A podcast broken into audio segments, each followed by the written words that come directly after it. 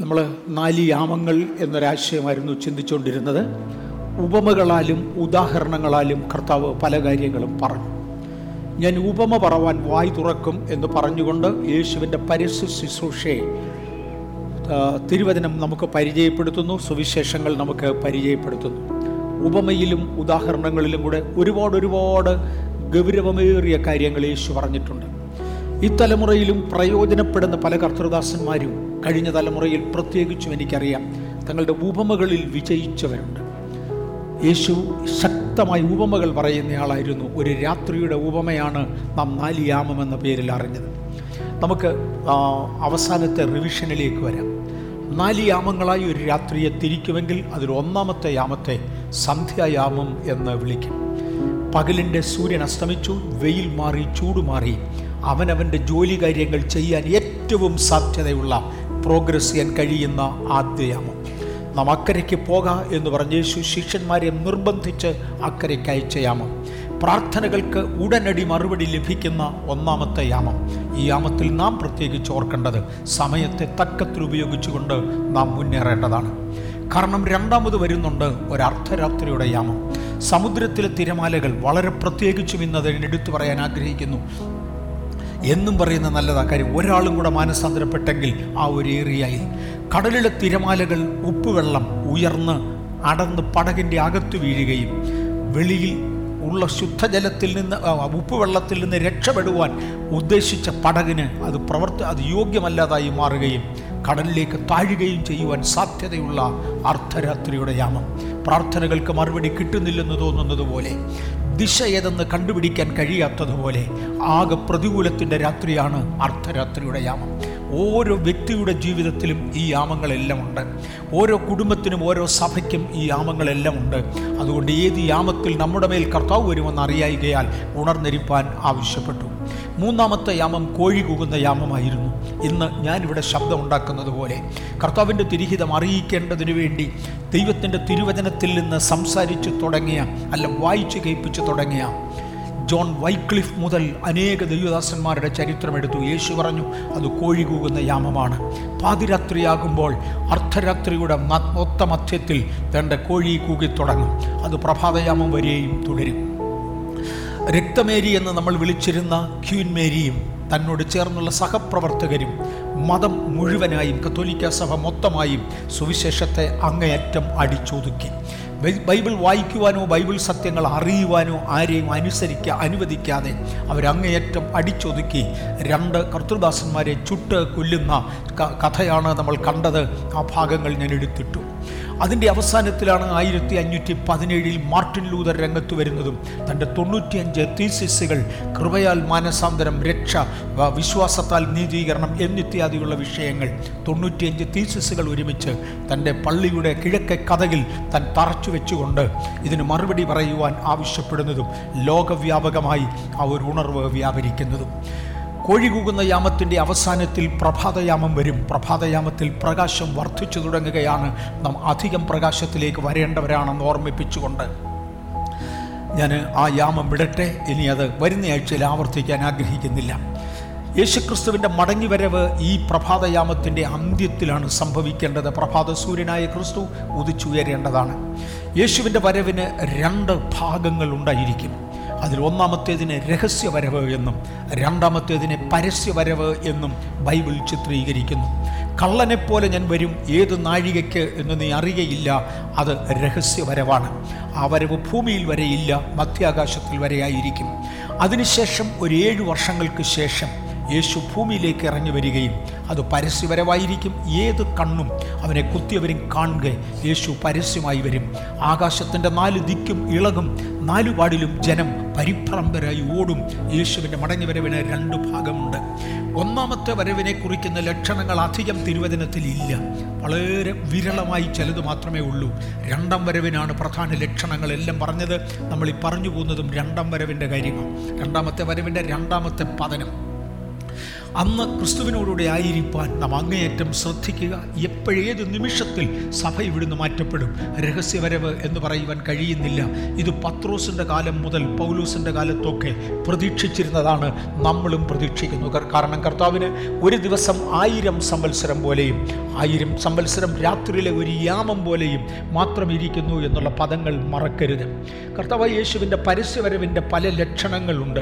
അതിനകത്ത് political science science സയൻസിന്റെ governments social scientific science സയൻസിന്റെ സ്കൈ സ്പിരിച്വൽ സയൻസ് സയൻസിന്റെ സോഷ്യൽ ലൈഫ് സയൻസിന്റെ നേച്ചർ സയൻസ് ഓഫ് ഇസ്രായേൽ എന്നിങ്ങനെ ഒരുപാട് തരത്തിലുള്ള അടയാളങ്ങൾ യേശു കൽപ്പിച്ചാക്കിയിട്ടുണ്ട്. തിയറി ഓഫ് പ്രോബബിലിറ്റിയിൽ അധികം ലക്ഷണങ്ങൾ ഒരു ഒരു കാര്യത്തെക്കുറിച്ച് പറയുന്നെങ്കിൽ ഒത്തിരി ലക്ഷണങ്ങളാണെങ്കിൽ അത് ഒന്നേ സംഭവിക്കൂ ഒറ്റ പ്രാവശ്യമേ ഉണ്ടാകൂ. അതെ ഒറ്റ പ്രാവശ്യം മാത്രം ഉണ്ടാകുവാനുള്ള ക്രിസ്തുവിൻ വരവിന്റെ അനേക ലക്ഷണങ്ങളുണ്ട്. ഇതിനകത്ത് നമുക്ക് ഒരു ഭാഗം മാത്രം ഒന്നുകൂടെ വിശദമായി ചിന്തിക്കുവാൻ വിശുദ്ധ മത്തായുടെ സുവിശേഷം ഇരുപത്തിനാലാം അധ്യായം അഞ്ച് മുതൽ പതിനാല് വരെയുള്ള വാക്യങ്ങൾ ദയവായി വായിക്കാമോ വിശുദ്ധ മത്തായുടെ സുവിശേഷം ഇരുപത്തിനാലാം അധ്യായം അഞ്ച് മുതൽ പതിനാല് വരെ ഒരു ദീർഘവേദ ഭാഗമാണത് ഞാൻ ക്രിസ്തു എന്ന് പറഞ്ഞ് അനേകർ എന്റെ പേർ എടുത്തു വന്നു. അതായത് കള്ളക്രിസ്തുക്കൾ പിന്നെ. പലരെയും തെറ്റിക്കും. നിങ്ങൾ യുദ്ധങ്ങളെയും യുദ്ധശ്രുതികളെയും കുറിച്ച് കേൾക്കും. ചഞ്ചലപ്പെടാതിരിപ്പാൻ സൂക്ഷിച്ചു കൊള്ളുവീൻ അത് സംഭവിക്കേണ്ടത് തന്നെ. എന്നാൽ അത് അവസാനമല്ല. ജാതി ജാതിയോടും രാജ്യം രാജ്യത്തോടും എതിർക്കും. ക്ഷാമവും ഭൂകമ്പവും അവിടവിടെ ഉണ്ടാകും. എങ്കിലും ഇതൊക്കെയും ഈറ്റുനോവിന്റെ ആരംഭമത്രേ. അന്ന് അവർ നിങ്ങളെ ഉപദ്രവത്തിന് ഏൽപ്പിക്കുകയും കൊല്ലുകയും ചെയ്യും. എന്റെ നാമം നിമിത്തം സകല ജാതികളും നിങ്ങളെ പകയ്ക്കും. പലരും ഇടറി അന്യോന്യം ഏൽപ്പിച്ചു കൊടുക്കുകയും അന്യോന്യം പകയ്ക്കുകയും ചെയ്യും. കള്ളപ്രവാചകന്മാർ പലരും വന്ന് അനേകരെ തെറ്റിക്കും. അധർമ്മം പെരുകുന്നത് കൊണ്ട് അനേകരുടെ സ്നേഹം തണുത്തുപോകും. എന്നാൽ അവസാനത്തോളം സഹിച്ചു നിൽക്കുന്നവൻ രക്ഷിക്കപ്പെടും. രാജ്യത്തിന്റെ ഈ സുവിശേഷം സകല ജാതികൾക്കും സാക്ഷ്യമായി ഭൂലോകത്തിലൊക്കെയും പ്രസംഗിക്കപ്പെടും. അപ്പോൾ അവസാനം വരും. ഒരുപാട് ഒരുപാട് ലക്ഷണങ്ങൾ ഒരു ഭാഗത്ത് നിന്നുകൊണ്ട് യേശു സംസാരിക്കുന്നത് കാണാം. പഴയ നിയമത്തിന്റെ ആരംഭം മുതൽ പുതിയ നിയമത്തിന്റെ അവസാനം വരെ യേശു ക്രിസ്തുവിന്റെ മടങ്ങിവരവിന്റെ ലക്ഷണങ്ങൾ ഉള്ളതിൽ യേശു തന്റെ സ്വന്തം വാഗുണ്ട് വിശുദ്ധ മത്തായുടെ സുവിശേഷ പ്രകാരം പറയുന്ന ചുരുക്കം കാര്യങ്ങളാണ് കണ്ടത്. കള്ളക്രിസ്തുക്കൾ കള്ളപ്രവാചകന്മാർ ക്ഷാമങ്ങൾ ഭൂകമ്പങ്ങൾ ആകാശത്തിന്റെ ലക്ഷണങ്ങൾ ഭൂമിയുടെ ലക്ഷണങ്ങൾ ഇസ്രയേലിന്റെ ലക്ഷണങ്ങൾ എന്നിങ്ങനെ അനവധി ലക്ഷണങ്ങൾ പറയുന്നുണ്ട്. ഇതൊക്കെ ആരംഭകാലം മുതൽ നടക്കുന്നുണ്ട് ഓരോന്നോരോന്ന്. എന്നാൽ അവ കൺവേർജ് ചെയ്യുന്ന ഒരു പോയിന്റ് ഉണ്ട്. ഒരുപാട് ഒരുപാട് ലക്ഷണങ്ങൾ ഒരുമിച്ച് ചേരുന്ന ഒരു സമയമുണ്ട്. നാം ആ സമയത്തിലെത്തി അതുകൊണ്ട് ഇത് വരവിന്റെ സമയം എന്ന് നാം കരുതുന്നു. തുടർന്ന് അതിന്റെ വിശദീകരണത്തെക്കുറിച്ച് ഞാൻ എടുത്തു. ഓരോ പ്രവചന ഭാഗവും ഒന്ന് വിശദമാക്കിയ ശേഷം ഒരു പ്രസത്തിലൂടെ പ്രകാശത്തെ കടത്തിവിട്ട് ഏഴ് ഘടകങ്ങളായി തിരിക്കുന്നത് പോലെ എങ്കിൽ മാത്രമേ പ്രകാശത്തിന്റെ അകത്ത് എന്തുണ്ട് എന്ന് നമുക്ക് ഏറെക്കുറെ അറിയാൻ കഴിയത്തുള്ളൂ. തിരിച്ചതിനെ ഒരുമിച്ച് കൺവേർജ് ചെയ്ത് നാം കാണുന്നത് പോലെ നാം കാര്യങ്ങൾ വിശദകരമായി ചെയ്തുകൊണ്ട് ഒരു കൈങ്കിളിൽ നിന്ന് ഫോക്കൽ പോയിന്റിൽ നിന്ന് കാര്യങ്ങൾ കാണുകയായിരുന്നു. ഇന്ന് നാം ഒരു ഫോക്കൽ പോയിന്റിലാണ് നമുക്ക് പലതും മനസ്സിലാക്കുവാനായി കഴിയും. സയൻസ് ഓഫ് ഹിസ് കമ്മിങ് ഒന്നാമത് നമ്മൾ കഴിഞ്ഞ ആഴ്ചയിൽ ചിന്തിച്ചത് ഏകാധിപത്യത്തിൽ നിന്നും രാജഭരണത്തിൽ നിന്നും ജനാധിപത്യത്തിലേക്ക് ഭരണം മാറുകയാണ്. നീ രാജാവിനോടും രാജ്ഞിയോടും പറ സിംഹാസനത്തിൽ നിന്ന് താഴെ ഇറങ്ങിയേരി നിന്റെ കിരീടം പോയി ഇനി നിനക്കത് കിട്ടത്തില്ല. അങ്ങനെ മാറി. രണ്ട് shuffling of nations and kingdoms രാഷ്ട്രങ്ങളെ രാജാക്കന്മാരെ ഭരണാധികാരികളെ ദൈവം ചീട്ട് കുത്തുന്നത് പോലെ ഷഫിൾ ചെയ്യുന്നത് കാണാം. അങ്ങോട്ടും ഇങ്ങോട്ടും മാറ്റിമറിക്കുന്നത് കാണാം. അതിന്റെ ഉദാഹരണങ്ങളിൽ ഒന്നായിട്ടാണ് രാജ്യങ്ങളെ ഉടച്ചു വാർക്കുന്നതിന്റെ ഉദാഹരണമായിട്ടാണ് റഷ്യയെ കർത്താവ് യു എസ് എസ് ആറിനെ ദൈവം തല്ലിപ്പിരിച്ചുകൊണ്ട് ഇന്ന് അതിനെ യുക്രൈനുമായി ചേർക്കുവാൻ ഒരുങ്ങുന്ന ഒരു സംഭവം നാം കണ്ടുകൊണ്ടിരിക്കുന്നത്. ദൈവം രാജ്യങ്ങളെ ഉടച്ചു വാർക്കും. ഒന്നാമതായി ജനായുക്ത ഭരണം ദൈവം കൊണ്ടുവന്നു. രണ്ട് രാജ്യങ്ങളെ ഉടച്ചു വാർക്കുന്നു. മൂന്ന് മാർക്കിംഗ്. അതത് ദേശത്തിന് അതതിന്റെ മാർക്കിംഗ് ഉണ്ട്. ഇന്ത്യയ്ക്ക് ഇന്ത്യയുടെ നാഷണൽ ബേർഡ് ഉണ്ട്. ഇന്ത്യയ്ക്ക് ഇന്ത്യയുടെ നാഷണൽ ആനിമൽ ഉണ്ട്. ഇന്ത്യയ്ക്ക് ഇന്ത്യയുടെ രാഷ്ട്രീയ വൃക്ഷമുണ്ട്. ഈ അടയാളം എല്ലായിടത്തും ഉപയോഗിക്കുന്നു. കൊടികൾ അടയാളങ്ങളായി ഓരോ രാഷ്ട്രവും ഉപയോഗിക്കുന്നു. ഓരോ രാജ്യത്തിനും അതാതിന്റെ മാർക്കിംഗ് ഉണ്ട്. എന്തെങ്കിലും എന്ന് ചോദിച്ചാൽ അത് ഞങ്ങളുടെ കൾച്ചറാണെന്ന് പറയുന്ന വ്യത്യസ്ത കൾച്ചറുകൾ എല്ലാവർക്കും ഉണ്ട്. വ്യത്യസ്ത മാർക്കിങ്ങുകൾ നടന്നുകൊണ്ടിരിക്കുകയാണ് അതിനെക്കുറിച്ച് നമ്മൾ ഒത്തിരി വിശദീകരിച്ചു. റഷ്യയെ ഉടച്ചു വാർത്ത് ഒരു പുതിയ രാജ്യമാക്കി മാറ്റേണ്ടതിന് റഷ്യയും യുക്രൈനെയും ചേർക്കുന്ന കാര്യം നമ്മൾ കഴിഞ്ഞ ആഴ്ചയിൽ ചിന്തിച്ചു. ഇസ്രയേലിനെ വടക്ക് നിന്ന് ആക്രമിക്കേണ്ട ശത്രുവായി വരേണ്ടതിനു വേണ്ടി ദൈവം അത് ചെയ്യുകയാണ് എന്നും നമ്മൾ കണ്ടു. ഞാൻ ആവർത്തിച്ച് പറയാം ഇത് ലോകമഹായുദ്ധമാകുമെന്നോ ഈ ഒരടിക്ക് ഇതെല്ലാം കൂടെ യോജിക്കുമെന്നോ ഇല്ലെന്നോ ഒന്നും എനിക്കറിയത്തില്ല. പക്ഷേ ഇത് സംഭവിക്കും. അതിന്റെ സൂചനകൾ നടന്നുകൊണ്ടിരിക്കുകയാണ്. ഒരുപാട് ഒരുപാട് കൺവേർജിങ് തിങ്സ് നിറ നിറപ്പകിട്ടാർന്ന നാല് കുതിരകളെ നാം കാണുകയും അവയുടെ നിറങ്ങൾ ഒരുമിച്ച് വരുന്ന മിഡിൽ ഈസ്റ്റ് നിറപ്പകിട്ടാകുന്ന ചരിത്രം ഒരുക്കപ്പെടുന്നത് നമ്മൾ കാണുകയും ചെയ്തു. ഭൂമിയിൽ അവിടെയും ഇവിടെയും ക്രോപ്പ് സർക്കിളുകൾ ഉണ്ടാക്കിക്കൊണ്ട് സാത്താൻ ഭൂമിയെ മുഴുവനും ഒരറ്റം മുതൽ മറ്റേ അറ്റം വരെ കർണാടകത്തിലും ഉണ്ടായിരുന്നു ക്രോപ്പ് സർക്കിൾ മറക്കണ്ട. നാം അറിഞ്ഞും അറിയാതെയും പലയിടത്തും നടക്കുന്നുണ്ട്. അങ്ങനെ സംഭവിച്ചുകൊണ്ടിരുന്നു സംഭവിച്ചുകൊണ്ടിരിക്കുന്നു ഭൂമിയെ മാർക്ക് ചെയ്യുന്നു മനുഷ്യനെ മാർക്ക് ചെയ്യുന്നു. അതിന്റെ മാർക്കിങ് ഒരു വശത്ത് നടന്നുകൊണ്ടിരിക്കുകയാണ്. ദാനിയൽ പ്രവാചകന്റെ പുസ്തകം രണ്ടാം അധ്യായത്തിൽ പറയുന്നത് പോലെ മഹതിയം ബാബിലോൺ വെളിപ്പെടേണ്ടതിന് രണ്ട് എതിർ ക്രിസ്തുവിന്റെ വരവിന് വേണ്ടി ഇത് മുഴുവനും തയ്യാറാകുകയാണ്. എതിർ ക്രിസ്തുവിന്റെ വരവെങ്കിൽ മനുഷ്യ ശരീരങ്ങളെ വൺ ഹൺഡ്രഡ് പേഴ്സന്റ് മാർക്ക് ചെയ്യേണ്ടതിന് അറുന്നൂറ്റി അറുപത്താറിന്റെ ചിപ്പും എല്ലാവരുടെയും കയ്യിൽ ഒരേ നാണയം ഉണ്ടായിരിക്കേണ്ടതിന് ഭൂമി മുഴുവനും ഒരു ബിറ്റ് കോയിനും കൊണ്ടുവരുന്ന വിവരം ബിറ്റ് കോയിൻ ആയിരിക്കാം ഒരു ഏക ലോക നാണയം ഉണ്ടാകുന്നതും നമ്മൾ കഴിഞ്ഞ ദിവസങ്ങളിൽ ചിന്തിച്ചു എല്ലാം കൂടെ കൺവേർ ചെയ്യുന്ന കാര്യമാണ് നമ്മൾ പറഞ്ഞത്. നമ്മൾ ഇച്ചിരൂടെ ഗൗരവമായിട്ടൊക്കെ പോകും. ദൈവം ദൈവത്തിന്റെ സഭയെ മാർക്ക് ചെയ്യുന്നുണ്ട്. മറക്കരുത്. ദൈവം ദൈവത്തിന്റെ സഭയെ മാർക്ക് ചെയ്യുന്നുണ്ട്. ഒന്ന് പരിശുദ്ധാത്മാവിനാൽ രണ്ട് കൾച്ചറൽ സമ്പ്രദായങ്ങളാൽ. ദൈവം ദൈവത്തിന്റെ ജനത്തെ വേർതിരിച്ച് തനിക്കുള്ളതിനെ ശുദ്ധീകരിച്ച് നിർമ്മല കന്യകയും മണവാട്ടിയും എന്ന് വിളിച്ചുകൊണ്ട് ദൈവം ദൈവത്തിന്റെ സഭയെ രൂപീകരിച്ചു കൊണ്ടിരിക്കുകയാണ്. നാം അതിനകത്തുണ്ടോ? അല്പം കൂടെ ഗൗരവമായി നമുക്കൊന്ന് ഇറങ്ങി ചിന്തിക്കാം. കർത്താവ് ഒരു ഇത് നമ്മൾ കഴിഞ്ഞ ആഴ്ചയിലും എടുത്തതാണ്. ഇവരാരാണ് എന്ന് സ്വർഗത്തിൽ നിന്ന് മൂപ്പന്മാരിൽ ഒരുവൻ സഭയെ കണ്ടുകൊണ്ടൊരു ചോദ്യം ചോദിക്കുന്നുണ്ട്. അതിന് യോഹന്നാൻ പറയുന്ന മറുപടി യജമാനനെ അങ്ങയ്ക്കറിയാം. ആ മൂപ്പൻ തന്നെ പറഞ്ഞത് വെള്ള നിലയങ്കി ധരിച്ചിരിക്കുന്ന കയ്യിൽ കുരുത്തോലുകളുമായി വരുന്ന ഇവർ യേശുവിന്റെ രക്തത്താൽ തങ്ങളുടെ അങ്കിയെ അലക്കിയവരാണ്. ബഥയിൽ നാം കൂട്ടത്തിലായിരിക്കാൻ അങ്ങേയറ്റം ശ്രമിക്കാം. കാര്യം നാളുകൾ ചുരുക്കമാകയാൽ നമ്മുടെ കഴിവിന്റെ പരമാവധി വേഗതയിൽ നമുക്കത് ചെയ്യാം. Scattering and regrouping of nations.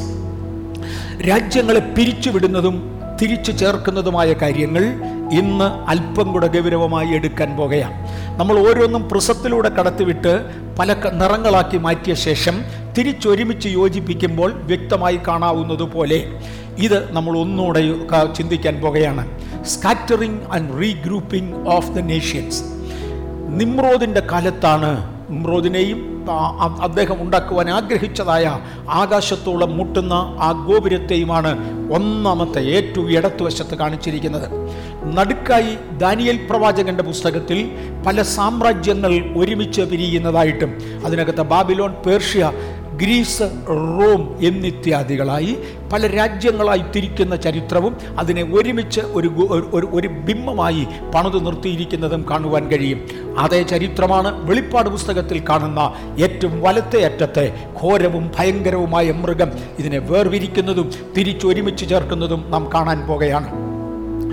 നിമ്രോദിന്റെ കാലത്ത് ദൈവം ഭൂമിയെ കൊടുത്തു. ഒരു റീഗ്രൂപ്പിംഗ് ഓഫ് ദ ജെൻഡൈൽസ് നടക്കണമെങ്കിൽ ആദ്യം അതിനെ സ്കാറ്റർ ചെയ്യണമല്ലോ. നിമ്രോദിന്റെ കാലത്ത് ഉൽപ്പത്തി പുസ്തകം പതിനൊന്നാം അധ്യായത്തിന്റെ പത്തൊമ്പതാമത്തെ വാക്യപ്രകാരം ദൈവം ഭൂമിയെ ചിഹ്നിച്ചു കളഞ്ഞു. ഗവൺമെന്റുകളെ ചിഹ്നിച്ചു കളഞ്ഞു. ഭാഷകളെ ചിഹ്നിച്ചു കളഞ്ഞു. സംസ്കാരങ്ങളെ ചിഹ്നിച്ചു കളഞ്ഞു. മറക്കരുത്. ഈ പദങ്ങൾ ഗൗരവമാണ്. നമുക്ക് ചരിത്രം മുഴുവൻ ലഭിച്ചേ മതിയാകൂ. ഞാൻ പ്രസത്തിലൂടെ വാക്യം കടത്തിവിടുകയാണ്. ഇതിനെ ആദ്യമേ ചിഹ്നിക്കുന്ന ചിഹ്നിപ്പിക്കുന്നതായി കാണാം.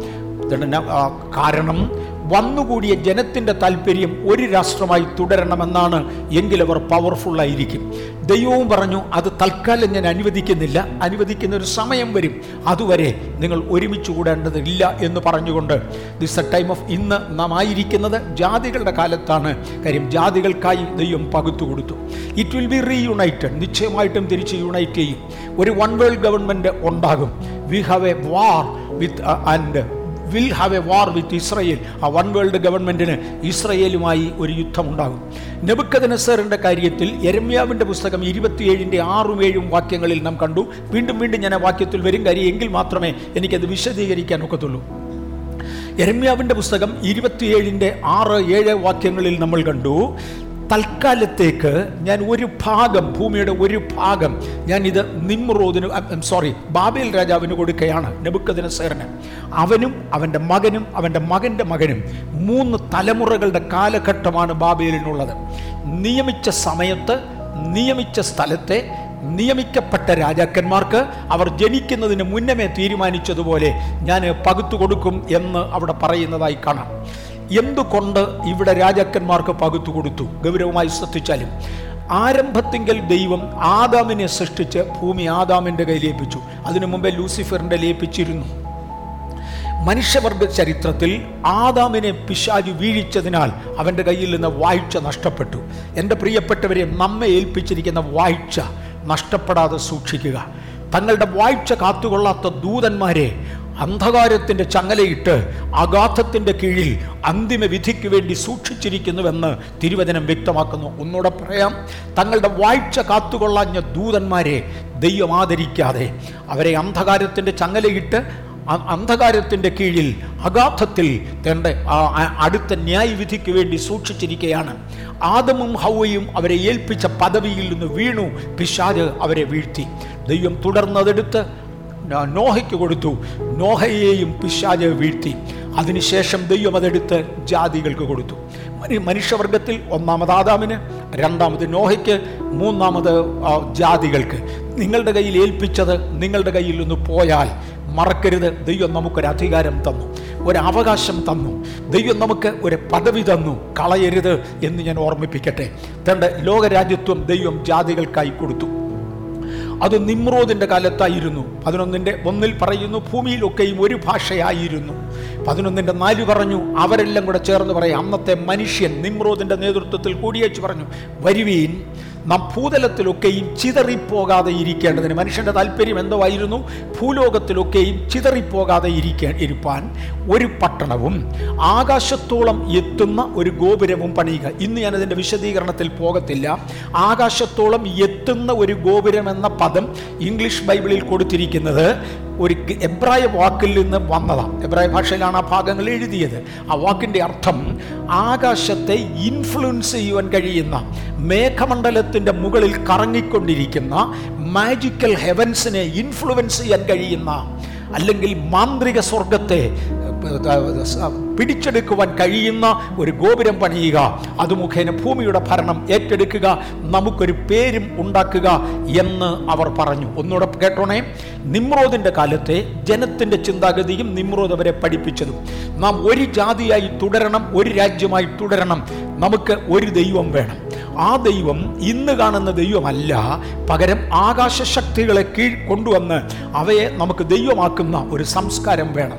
ഇത് ശരിയാകത്തില്ല എന്ന് ദൈവത്തിന് തോന്നി. ആകയാൽ സകല ഭൂമിയിലും വെച്ച് ദൈവം ഭാഷയെ ചിഹ്നിച്ചു കളഞ്ഞു. ജനത്തെ ചിഹ്നിച്ചു കളഞ്ഞു. ജനത്തെ പലതായി തിരിച്ചു. എനിക്ക് അത് നന്നായി അരക്കിട്ട് ഉറപ്പിച്ചെങ്കിലേ നമുക്ക് മുന്നോട്ടുള്ള ക്ലാസ്സുകൾ മനസ്സിലാകത്തുള്ളൂ. ഞാനിതൊരു പ്രസത്തിനകത്തൂടെ പുറത്തു കൊണ്ടുവരുന്നത് പോലെ കൊണ്ടുവന്നുകൊണ്ടിരിക്കുക ഇനിയും നാം ഇന്ന് ജാതികളുടെ കാലത്താണ് എന്ന് യേശുവിന്റെ വാഗൊണ്ട് പറയുന്ന വാക്കാണ് ലൂക്കോസിന്റെ സുവിശേഷം ഇരുപത്തി ഒന്നിന്റെ ഇരുപത്തിനാലിൽ കാണുന്നത്. അവർ വാളിന്റെ വായ്ത്തലയാൽ വീഴുകയും അവരെ സകല ജാതികളിലേക്കും ബദ്ധരാക്കി കൊണ്ടുപോകുകയും ചെയ്യും. അത് ഇസ്രയേലിനെ കുറിച്ച് പറയുന്നതാണ് അടുത്ത പദം യേശു പറയുന്നത് ജാതികളുടെ കാലം തികയുവോളം ജാതികൾ എരിശലേമിനെ ചവിട്ടിക്കളയും. അപ്പൊ ജാതികളുടെ കാലത്താണ് ഞാനും നിങ്ങളും നാം ഇന്ന് ജാതികളുടെ കാലത്താണ് ജാതികളുടെ കാലത്താണ് ജാതികളുടെ കാലത്താണ്. ഈ ജാതികളുടെ കാലത്തിന് ഒരവസാനമുണ്ട്. ദൈവം അതിനെ അവസാനിപ്പിക്കും. പക്ഷെ ഇന്ന് നാം ജാതികളുടെ കാലത്താണ്. അതാ എനിക്ക് പറയാനുള്ളത്. ജാതികൾക്ക് വേണ്ടി ദൈവം അത് കൊടുക്കുമ്പോൾ തന്നെ ഞാൻ രണ്ടായിട്ട് തിരിക്കാൻ പോകാണ്. ജാതികൾക്ക് വേണ്ടി ദൈവം അത് കൊടുക്കുമ്പോൾ തന്നെ ദൈവം അബ്രഹാമിനെ വിളിച്ചുവെച്ച് ഉൽപ്പത്തി പുസ്തകം പന്ത്രണ്ടാം അധ്യായത്തിൽ പതിനൊന്നാം അധ്യായത്തിൽ ജാതികൾക്ക് കൊടുത്തു കഴിഞ്ഞു. പന്ത്രണ്ടാം അധ്യായത്തിൽ ദൈവം അബ്രഹാമിനെ വിളിച്ചുവെച്ച് പറഞ്ഞു നിനക്ക് ഞാൻ ഇരിച്ചരേയും ഭൂമി തരാം. അബ്രഹാമിനോട് തന്നാൽ നിന്റെ ദേശത്തെയും പിതൃഭവനത്തെയും ചാർച്ചക്കാരെയും വിട്ട് വിട്ട് പുറപ്പെട്ട് ഞാൻ നിന്നെ കാണിപ്പാനിരിക്കുന്ന ദേശത്തേക്ക് പോകുക. ഞാൻ നിന്നെ വലിയൊരു ജാതിയാക്കും. നിന്നെ അനുഗ്രഹിച്ച് നിന്റെ പേർ വലുതാക്കും. നീ ഒരു അനുഗ്രഹമാകും നിനക്ക് ഞാൻ ഒരു അല്പം ലാൻഡേ തരത്തുള്ളൂ. പക്ഷെ ഞാൻ നിന്നെ അവിടെ ഒരു വലിയ ജാതിയാക്കും. അവിടെ വലിപ്പമെന്ന് പറയുന്നത് അംഗസംഖ്യയേക്കാൾ കൂടുതൽ ബുദ്ധിപരമായും ആത്മീകമായുമുള്ള കഴിവുകളാണ് ആവർത്തിക്കാം. അവിടെ വലിയതെന്ന് പറയുന്നത് ബുദ്ധിപരവും ആത്മീകവുമായ കഴിവുകളാണ്. അത് ഞാൻ നിനക്ക് തരും. രാജ്യം കുറച്ചേ കാണത്തുള്ളൂ. കാര്യം ഞാനത് ജാതികൾക്ക് കൊടുത്തിരിക്കുക പക്ഷെ നിന്നെ ഞാൻ മറക്കത്തില്ല. ഒരല്പം തരാം. അബ്രഹാമിന് ഒരല്പം കൊടുത്തു. അന്ന് യഹോവ അബ്രഹാമിനോട് ഒരു നിയമം ചെയ്തു. ഇതേ കാര്യം തന്നെയാണ് വേറൊരു വേദഭാഗത്തു ഞാൻ എടുക്കുന്നു എന്ന് മാത്രമേ ഉള്ളൂ. അതിന്റെ ഇരുപത്തൊന്നാമത്തെ വാക്യത്തിൽ കനാന്യർ ഗിഹ്രിയർ യബൂസിയർ എന്നിവരുടെ ദേശത്തെ അഥവാ അവർ വസിക്കുന്ന ദേശത്തെ തന്നെ ഞാൻ നിനക്ക് തന്നിരിക്കുന്നു എന്നരുളിച്ച് ഇന്നത്തെ യുദ്ധം എല്ലാം നടക്കുന്ന അതിന്റെ കെയർ ഓഫിലാണ്. ഒരു വലിയ അളവിൽ വരെ അബ്രഹാമിന് ദൈവം അത് കൊടുക്കാമെന്ന് പറഞ്ഞു. ഇനിയും ഞാൻ ലാൻഡിലോട്ട് മാറാൻ പോകുകയാണ് ആകപ്പാട് ഇന്നുള്ള ഭൂമിയുടെ ഏറെക്കുറെ ഇരുപത്തി അഞ്ച് ലക്ഷത്തിൽ ഒരു ഭാഗമേ ദൈവം അബ്രഹാമിന് കൊടുത്തിട്ടുള്ളൂ. ഒന്നുകൂടെ ശ്രദ്ധിച്ചോണം. കാര്യം നമ്മൾ ഇതൊന്ന് ഒന്ന് വികസിപ്പിക്കുകയാണ് ഈ വാക്യം. ഇന്നുള്ള ഭൂമിയുടെ ഏറെക്കുറെ അതിനേക്കാളും താഴെ ഉള്ളൂ ഒരു റൗണ്ട് ഫിഗർ ഞാൻ എടുത്തതാണ്. ഇരുപത്തിയഞ്ച് ലക്ഷത്തിൽ ഒരു ഭാഗം ഭൂമി മാത്രമേ ദൈവം അബ്രഹാമിന് കൊടുത്തിട്ടുള്ളൂ. ഉൽപ്പത്തി പുസ്തകം പതിനഞ്ചിന്റെ പതിനെട്ട് മുതൽ ഇരുപത്തിയൊന്ന് വരെയുള്ള വാക്യങ്ങളിൽ അന്നേ ഹോവെ അബ്രഹാമിനോട് ഒരു നിയമം ചെയ്തു. നിന്റെ സന്തതിക്ക് ഞാൻ മിശ്രയി നദി തുടങ്ങി ഫ്രാത്ത് നദിയായ മഹാനദി വരെയുള്ള ഈ ദേശത്തെ തന്നിരിക്കുന്നു എന്നരളി ചെയ്തു. ഫ്രാത്ത് മുതൽ മഹാനദി വരെയുള്ളതായ ആ സ്ഥലം ഒരുമിച്ച് ചേർത്താൽ ഭൂമിയുടെ ഇരുപത്തി അഞ്ച് ലക്ഷത്തിൽ ഒരു ഭാഗമേ ഉള്ളൂ. ഇരുപത്തഞ്ച് ലക്ഷത്തിൽ ഒന്നെന്നൊക്കെ പറഞ്ഞാൽ നമുക്ക് മനസ്സിലാക്കാനൊന്നും എളുപ്പമല്ല. ഓക്കെ. രണ്ടായി ജനത്തെ തിരിക്കുന്നത് കാണാം. മറക്കല്ലേ? രണ്ടായി ജനത്തെ തിരിക്കുക. ഇത് മനസ്സിലായെങ്കിൽ മാത്രമേ മുന്നോട്ടുള്ള ആശയങ്ങൾ നമുക്ക് കിട്ടത്തുള്ളൂ. ഒന്നിനെ അബ്രഹാമിന്റെ പിന്തുടർച്ചക്കാർ എബ്രഹാമിക് ജനറേഷൻ എന്ന് വിളിക്കും. വേറൊന്നിനെ നിമ്രോദിക് അഥവാ ജാതികളുടെ ജനറേഷൻ എന്ന് വിളിക്കും. ഞാൻ ഏതിൽ പെടും എന്ന് ഞാനാ തീരുമാനിക്കേണ്ടത്? ജാതികളുടെ കാലമാണ് ആ കാലത്ത് തന്നെ അബ്രഹാം ഇതിനകത്ത് കഴിയുന്നുണ്ട്. ഒന്നാമത്തേതിന് history divides into parallels രണ്ട് പാരലലുകളായി ലോകചരിത്രം മാറുകയാണ് ഒന്ന് അബ്രഹാമിന്റെ സന്തതി. അത് ഇടയ്ക്ക് മാഞ്ഞു തീർന്നു. പക്ഷേ ദൈവത്തിന്റെ സന്നിധിയിൽ തീർന്നില്ല. ദൈവം അതിനെ പിന്നെയും നിർത്തി. രണ്ട് നിമ്രോദിന്റെ ജനം അതായത് ലോക സാമ്രാജ്യങ്ങൾ എല്ലാം കൂടെ ചേർന്ന ജാതികൾ. അബ്രഹാമിന്റെത് തീരെ ഇച്ചിരേ ഉള്ളൂ. ഞാനിവിടെ കാണിക്കുമ്പോൾ ഒന്ന് കാണാനും വേണ്ടും വേണമല്ല. അതുകൊണ്ട് അങ്ങനെ ഇട്ട് അല്ലെങ്കിൽ ഇത് കാണാനും വേണ്ടി ഒന്നും കാണത്തില്ല. നോൺ അബ്രഹാമിക് ജനറേഷന്റെ ഇരുപത്തിയഞ്ച് ലക്ഷത്തിൽ ഒന്നേ ഉള്ളൂ അബ്രഹാമിന്റേത്. അതിനകത്ത് തന്നെ പ്രത്യേകത. സിവിലൈസേഷൻ സംസ്കാരം രണ്ടായി. ഒന്ന് നിമ്രോദിനോട് ചേർന്നുള്ള കമ്പൈൻഡ് സംസ്കാരം. അതിനകത്ത് സകല കണച്ചനാണ്ടിയുണ്ട് വേറൊന്ന് അബ്രഹാമിന്റെ സംസ്കാരം. ഞാൻ നിന്നെ വിളിച്ചു നീ എനിക്കുള്ളവൻ. നിന്റെ ഉടുപ്പ് നിന്റെ നടപ്പ് നിന്റെ ജീവിതം നിന്റെ ഭക്ഷണം നിന്റെ വസ്ത്രം നിന്റെ വിവാഹം നിന്റെ ജീവിതശൈലി നിന്റെ ആരാധന ഇതെല്ലാം ഞാൻ പറയുന്ന പോലെ ആയിരിക്കണം. എബ്രഹാമിക് ഐഡിയോളജി അബ്രഹാമിന്റെ സംസ്കാരം. വേറൊന്ന് ഭൂമിയിൽ മിച്ചമുള്ള സകലതും കൂടെ ഒരുമിച്ച് നിങ്ങൾക്ക് ഇഷ്ടം പോലെ ആകാം ഇഷ്ടം പോലെ ജീവിക്കാം. പൂർണ സ്വാതന്ത്ര്യത്തിൽ നിമ്രോദിന്റെ കാലം ജാതികളുടെ കാലം രണ്ടായി തിരിച്ചു. നമുക്കൊന്ന് നോക്കാം. രണ്ടായിരത്തി ഇരുപതിലെ കണക്കനുസരിച്ച് ഭൂലോകത്തിന്റെ മാപ്പാണ് നിങ്ങളുടെ മുമ്പിൽ കാണിച്ചിരിക്കുന്നത് ഇസ്രയേലിനെ ഒന്ന് കാണിക്കണമെന്ന് ഞാൻ ഓർത്ത് ഒരു നിവൃത്തിയുമില്ല. ഇതിന്റെ ഇരുപത്തിയഞ്ച് ലക്ഷത്തിൽ ഒരു ഭാഗം മാർക്ക് ചെയ്യാൻ എനിക്കറിയാൻ വയ്യ. അഥവാ ഞാൻ മാർക്ക് ചെയ്താൽ ഒരു കടുക് പോലെ കാണത്തുള്ള ആർക്കും കാണത്തുമില്ല.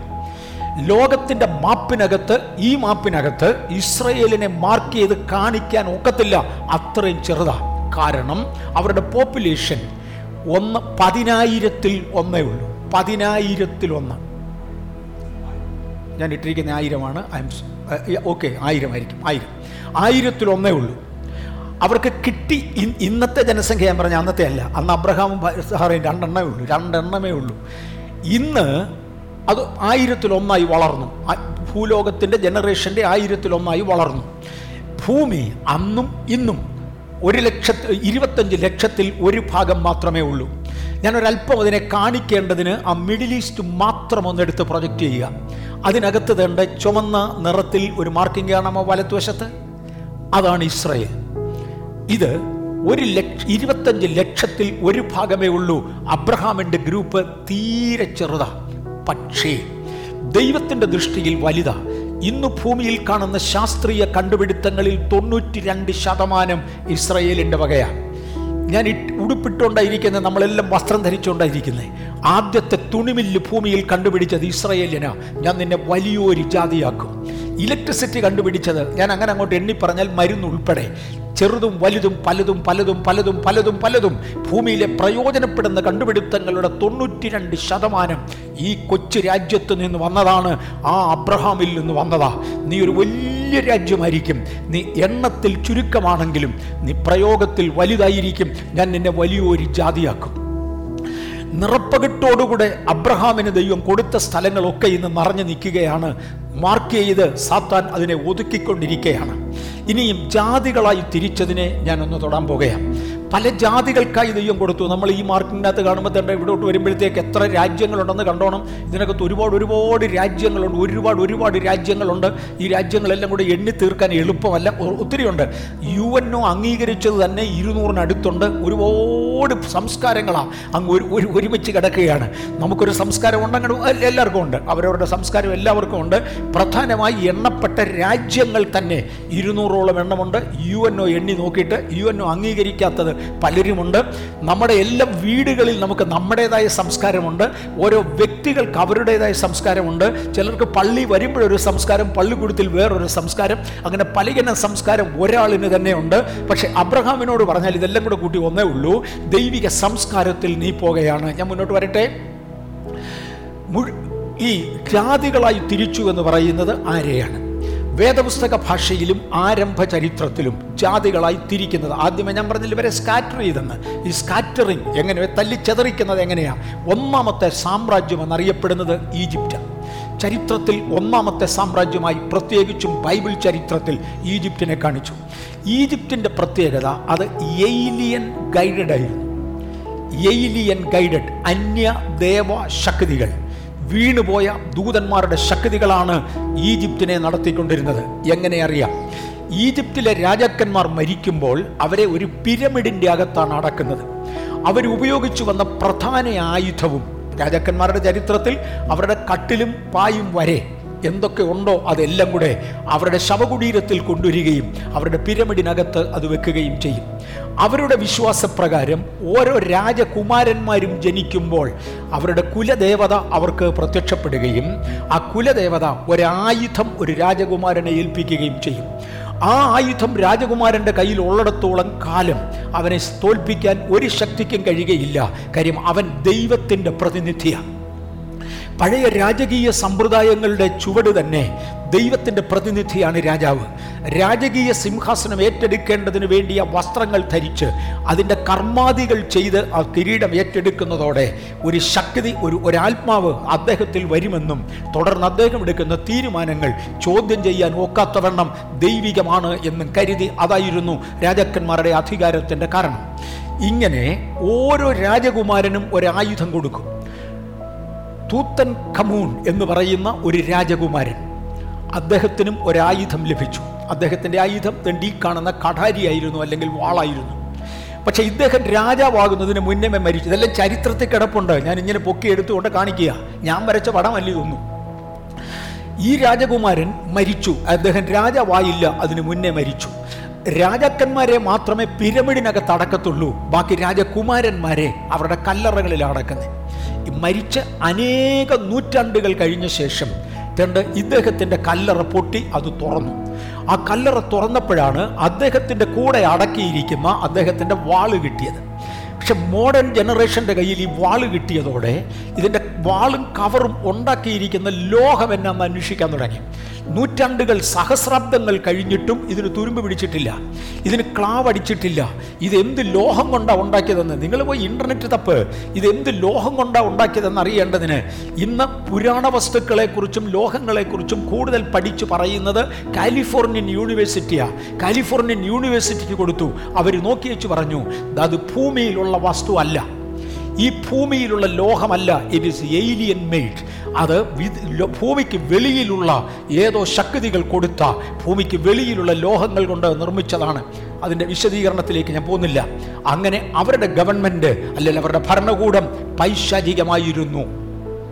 അല്ലെങ്കിൽ ദൈവത്തിങ്കിൽ നിന്നുള്ളതായിരുന്നില്ല. മറ്റു ശക്തികൾ ഏലിയൻസ് എന്ന് ഞാൻ അതിനെ വിളിക്കും. ഇന്നത്തെ ലോകം മൊത്തം വിളിക്കും. ചുരുക്കം ചിലർക്ക് ഇന്നും അതിനെക്കുറിച്ച് മനസ്സിലായിട്ടില്ല. ബാക്കി പള്ളിക്കുടുത്തി പോയവർക്കെല്ലാം അറിയാം. ഞാൻ അവിടെ പറഞ്ഞങ്ങ് മുന്നോട്ട് മാറട്ടെ. അത് ഏലിയൻ കൺട്രോൾഡ് ആയിരുന്നു.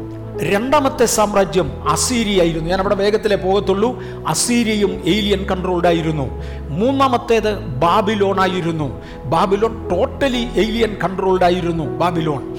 ആ ബാബിലോൺ രാജാവിന്റെ കാലത്താണ് നെബുക്കദനസറിന് ഞാനിത് കൊടുത്തിരിക്കുന്നുവെന്ന് ദൈവം ദാനിയൽ പ്രവചനത്തിൽ പറയുന്നത്. ആ ഭാഗം ഇപ്പം നമ്മൾ പല പ്രാവശ്യം വായിച്ചു.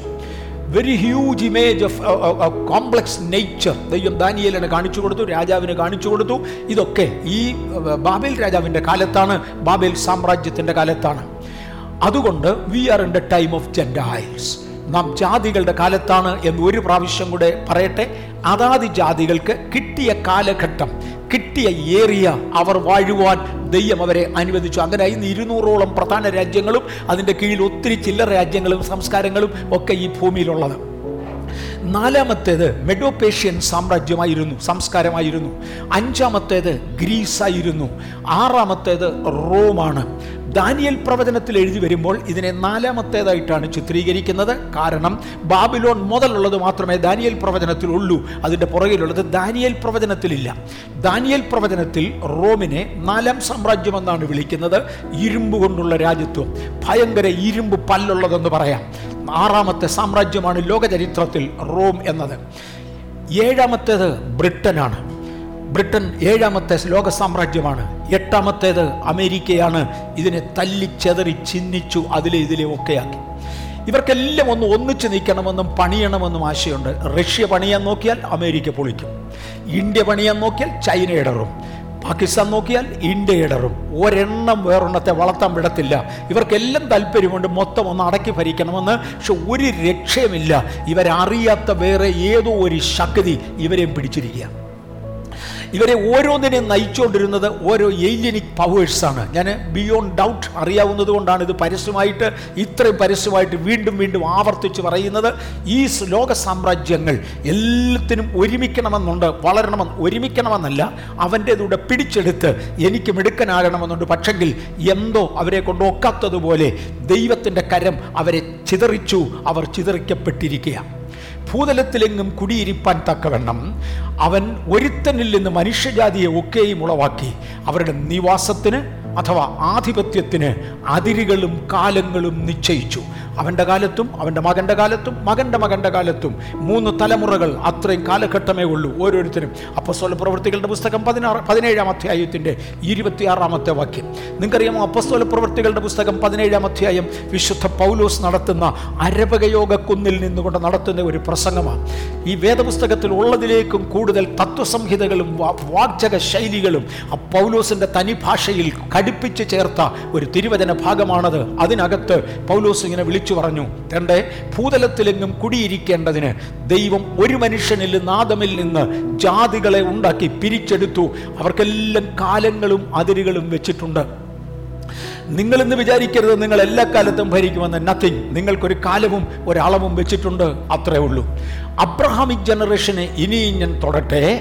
ഈ അബ്രഹാമിക് ജനറേഷൻ ഇന്നിവിടെ വളരുകയാണ് എന്തിനു വേണ്ടി ഒരു നിർമ്മല കന്യകയായി വരേണ്ടതിന്? പഴയ നിയമത്തിലെ അബ്രഹാമിനെ യഹൂദന്റെയും മുസ്ലിംസിന്റെയും പിതാവ് എന്ന് അവർ വിളിക്കുന്നു. ആ സമ്പ്രദായത്തിൽ അല്ലെങ്കിൽ ആ സംസ്കാരത്തിൽ യഹൂദൻ വളർന്നു. തുടർന്ന് പുതിയ നിയമ സംസ്കാരത്തിൽ അബ് അബ്രഹാമിന്റെ മക്കളാക്കി നമ്മളെ ദത്തെടുത്തു എന്ന് നമുക്ക് കാണാം. കാട്ടൊലിവായിരുന്ന നമ്മെ വെട്ടി ഫലപ്രദമായ ഒലിവിന്റെ വേരിന് പങ്കാളികളാകേണ്ടതിന് നല്ല ഒലിവിനോട് ഒട്ടിച്ചു ചേർത്തു.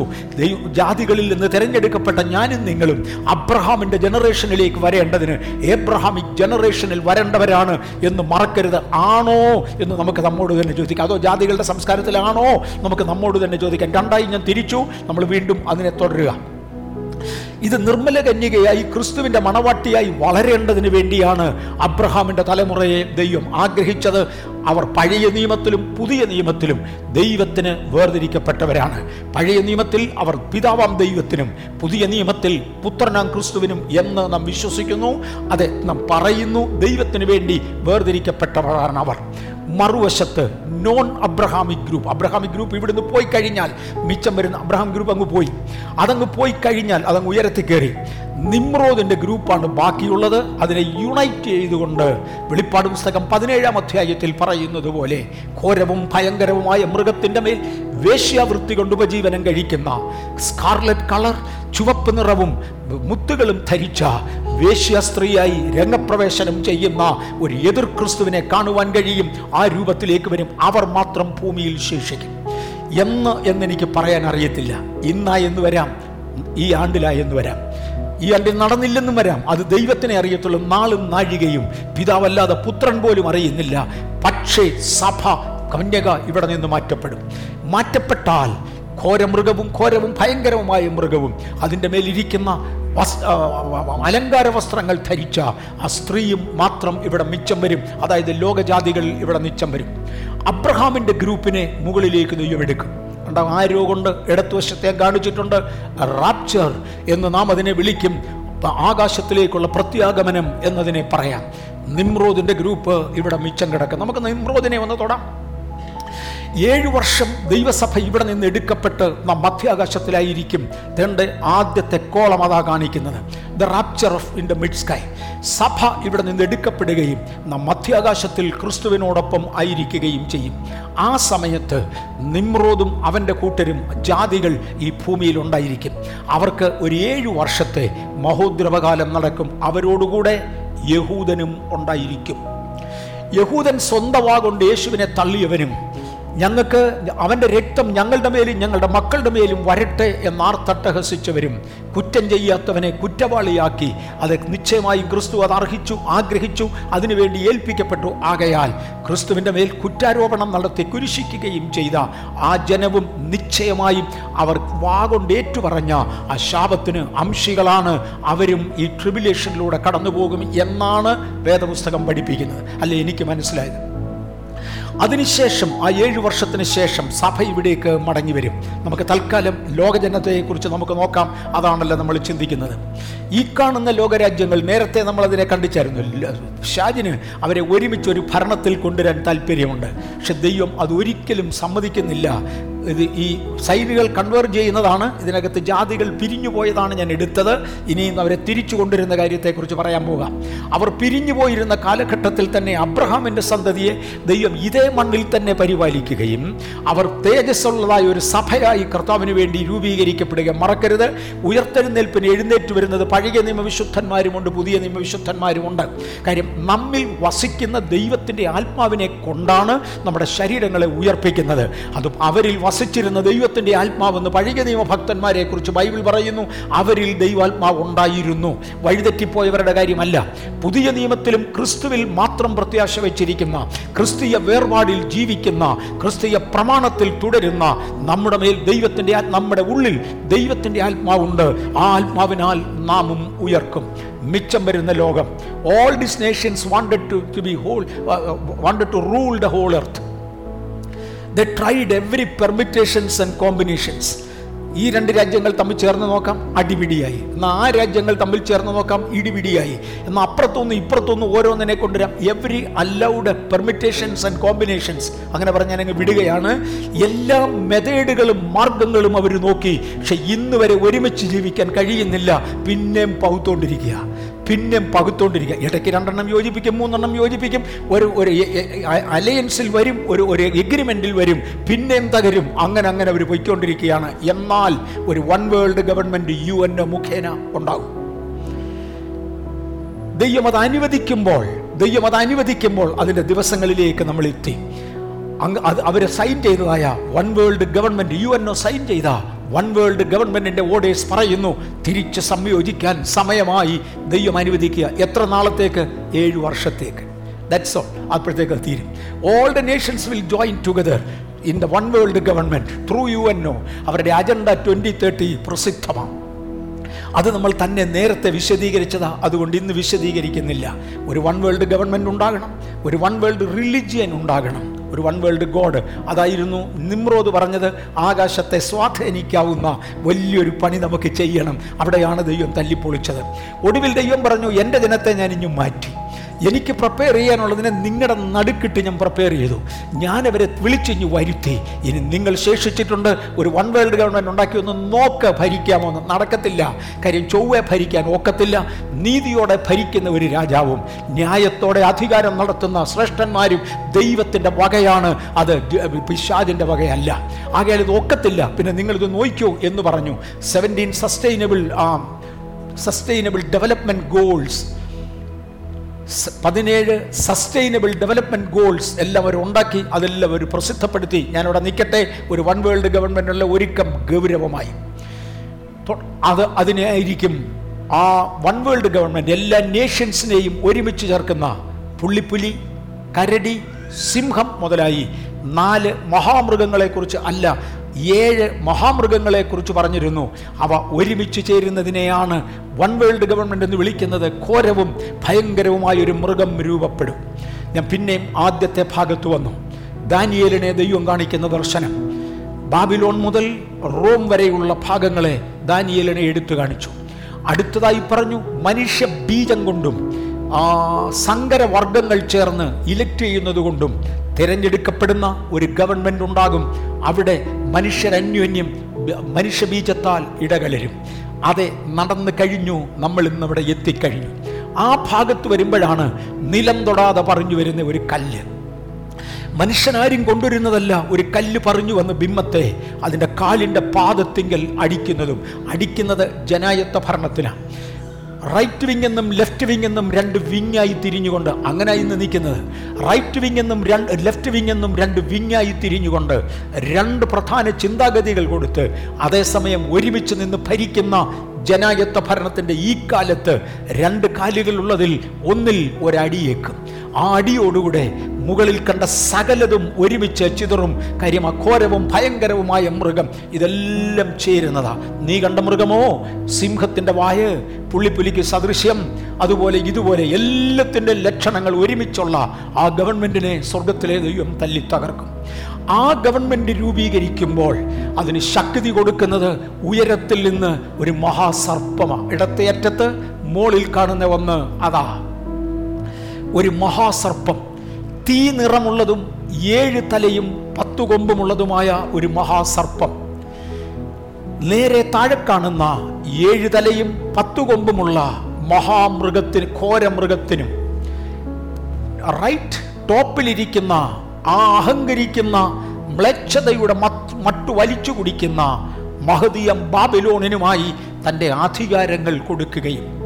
തേണ്ട ആ സ്ത്രീയെ ഈ മൃഗത്തിന്റെ പുറത്തിരുത്തി എതിർ ക്രിസ്തുവായി പൈശാചിക ശക്തിയാൽ വാഴിക്കുകയും ചെയ്യും. ദൈവം അത് അനുവദിച്ചു കൊടുത്തു. ദൈവം അത് അനുവദിച്ചതുകൊണ്ടാണ് ഇല്ലെങ്കിൽ കഴിഞ്ഞ നാലഞ്ചായിരം വർഷമായിട്ട് എത്രായിരം വർഷമായി ഇവിടെ ശ്രമം തുടങ്ങിയിട്ട് നടന്നില്ലല്ലോ. ഒടുവിൽ നടക്കാൻ പോകുകയാ. കരിതെല്ലാം ഇതിനകത്ത് നേരത്തെ അങ്ങ് കുറിച്ചു വെച്ചു. ഇങ്ങനൊക്കെ ആയിരിക്കും. ഞാൻ ആ കുറിച്ചിരിക്കുന്നുള്ള വാക്യത്തിലേക്ക് ഒന്ന് നോക്കുക എന്നേ വരാം. എനിക്ക് എനിക്കൊന്ന് കിട്ടുന്നുണ്ടല്ലോ ഇത് ഇതിനേക്കാൾ കൂടുതൽ ലളിതമായി വിശദീകരിക്കാൻ ഒക്കത്തില്ല. ഇതിനേക്കാൾ സ്ലോ ആയിട്ടും പോകാൻ ഒക്കത്തില്ല. അല്ലെ നമ്മൾ എങ്ങും എത്തത്തില്ല. ഞാൻ ഇത് പോയിക്കൊണ്ടിരിക്കുക.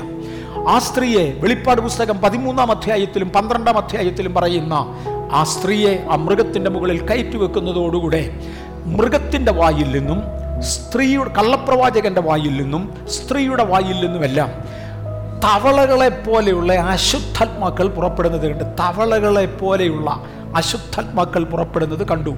അവരെല്ലാം കൂടെയാണ് ഭരണത്തിന് ബലം കൊടുക്കുന്നത്. അവരെ ഏലിയൻസ് എന്ന് ഞാൻ വിളിക്കും. ഞാൻ മുന്നോട്ട് വരാം. മുദ്രയേക്കുന്ന കാര്യം നേരത്തെ പറഞ്ഞു. ഏക ഗവൺ ഏക ലോകം മുഴുവനും എടുക്കുന്ന ഒരു കോയിനിനെ കുറിച്ച് പണത്തെക്കുറിച്ച് ഞാൻ പറഞ്ഞു. ഇതെല്ലാം കൂടെ ഒരുമിച്ച് ചേരുന്ന ഒരു സാഹചര്യത്തിൽ അവരെ റീഗ്രൂപ്പ് ചെയ്യുക. ഓൾറെഡി ഷഫിൾഡ് സ്കാറ്റേഡ് അതിനെ റീഗ്രൂപ്പ് ചെയ്യുകയാണ്. We are also somewhere on time ഞാൻ കഴിഞ്ഞ ആഴ്ചയിലും അതിന്റെ മുമ്പിലത്തെ ആഴ്ചയിലും എടുത്തതാണ്. തേണ്ട ദൈവത്തിന്റെ സമയം ഏതാണ്ടായി? കാൽപാദം പ്രത്യക്ഷമായി ഡെമോക്രസി ഇസ്രയേൽ മടങ്ങി വന്നു മെയ് പതിനാലാം തീയതി. യുദ്ധഭൂമി ഒരുങ്ങുന്നു മിഡിൽ ഈസ്റ്റ് പുകയുന്നു. നേതാക്കൾ തയ്യാറാകുന്നു. റഷ്യ യുക്രൈനെ ഒരുമിച്ച് ചേർക്കാൻ ശ്രമിക്കുന്നു. ചുറ്റുവട്ടം നിറപ്പകിട്ട് അണിഞ്ഞു.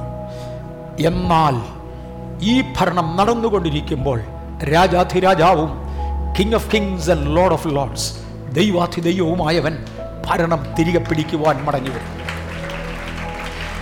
ആരും അറിയാത്ത ഒരിടത്ത് വെച്ച് യാക്കോബെ നിന്നെ സേവിക്കുന്ന സ്നേഹിക്കാമെന്ന് പറഞ്ഞെങ്കിൽ കൊണ്ടുവരികയല്ല.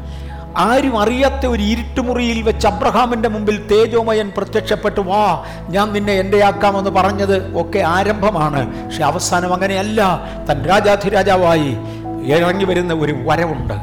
പണ്ടൊരിക്കൽ കയ്യിൽ ഒരു നായിങ്കണ കൊടുത്തുകൊണ്ട് യഹൂദന്മാരുടെ രാജാവേ ജയ ജയ എന്ന് പറഞ്ഞ് അവനെ ആക്ഷേപിച്ചെങ്കിൽ അവൻ കയ്യിൽ ചെങ്കോലുമായി മടങ്ങി വരും. മുൾക്കിരീടം ധരിപ്പിച്ച് അവനെ അപമാനിച്ച് പറഞ്ഞയച്ചെങ്കിൽ പൊൻകിരീടം ധരിച്ചുകൊണ്ട് അവൻ തിരിച്ചു വരും. പണ്ട് അവനോടുകൂടെ ഉണ്ടായിരുന്നവർ യേശു പിടിപെട്ട സമയത്ത് ലജ്ജിച്ച് ഓടിപ്പോയി ഒളിച്ചിരുന്നെങ്കിൽ മഹാരാജാവ് തന്നോടുകൂടെ ഉള്ളവരുമായി സാത്താനെയും ലോകത്തെയും ജയിച്ചിരിക്കും. അവരെ ഒരുമിച്ച് ചേർത്തുകൊണ്ട് ജയിച്ചിരിക്കും. സംഗതികൾ മാറാൻ പോകുകയാണ്. ഞാൻ വേഗത്തിൽ മുന്നോട്ട് പോകട്ടെ. ആവർത്തന പുസ്തകം പത്താം അധ്യായത്തിന്റെ പതിനേഴാമത്തെ വാക്യത്തിൽ മോശ മുഖേന ദൈവം ഇങ്ങനെ പറഞ്ഞു നിങ്ങളുടെ ദൈവമായ ഹോവാ ദൈവാധി ദൈവവും കർത്താധി കർത്താവുമായി വല്ലഭനും ഭയങ്കരനുമായി മഹാദൈവമല്ലോ. യശയ്യാവിന്റെ പുസ്തകം ഒൻപതാം അധ്യായത്തിന്റെ ആറാമത്തെ വാക്യം പറഞ്ഞു നമുക്കൊരു ശിശു ജനിച്ചിരിക്കുന്നു നമുക്കൊരു മകൻ നൽകപ്പെട്ടിരിക്കുന്നു. ആധിപത്യം അധികാരം അവന്റെ തോളിലിരിക്കും. അവൻ അത്ഭു അവൻ അവൻ അത്ഭുത മന്ത്രിവീരനാം ദൈവം നിത്യപിതാവ് സമാധാന പ്രഭു എന്ന് പേർ വിളിക്കപ്പെടും. അവന്റെ ഐ- അവ- അവന്റെ അവന്റെ അധികാരത്തിന്റെ വളർച്ചയ്ക്ക് വർധനയ്ക്ക് അവസാനമുണ്ടാകയില്ല. എബ്രാഹിം ലേഖനം പത്താം അധ്യായത്തിന്റെ ഏഴാമത്തെ വാക്യത്തിൽ യേശു വന്നിച്ച് പറയുന്നതാണ് അപ്പോൾ ഞാൻ പറഞ്ഞു ഇതാ ഞാൻ വരുന്നു. പുസ്തക ചുരുളിൽ എന്നെ കുറിച്ച് എഴുതിയിരിക്കുന്നു. ചില മുമ്പേ ഞാൻ പറഞ്ഞായിരുന്നു പുസ്തക ചുരുളിൽ എഴുതിയതിനെ ഒന്നുകൂടെ തൊടുമെന്ന്. തിരുവചനത്തിൽ ചിലതെല്ലാം കുറിച്ചു വെച്ചിട്ടുണ്ട്. നിന്റെ പുസ്തകത്തിൽ കർത്താവെ എഴുതിയിരിക്കുന്നു. ഇന്ന് ഇതിനകത്തിരിക്കുന്ന ദൈവവേദലെ നിങ്ങളെക്കുറിച്ചൊരു എഴുത്തുണ്ട്. എന്നെക്കുറിച്ചൊരു എഴുത്തുണ്ട്. അതിനൊത്തവണ്ണം നടന്നാൽ നാം അത് പ്രാപിച്ചിരിക്കും.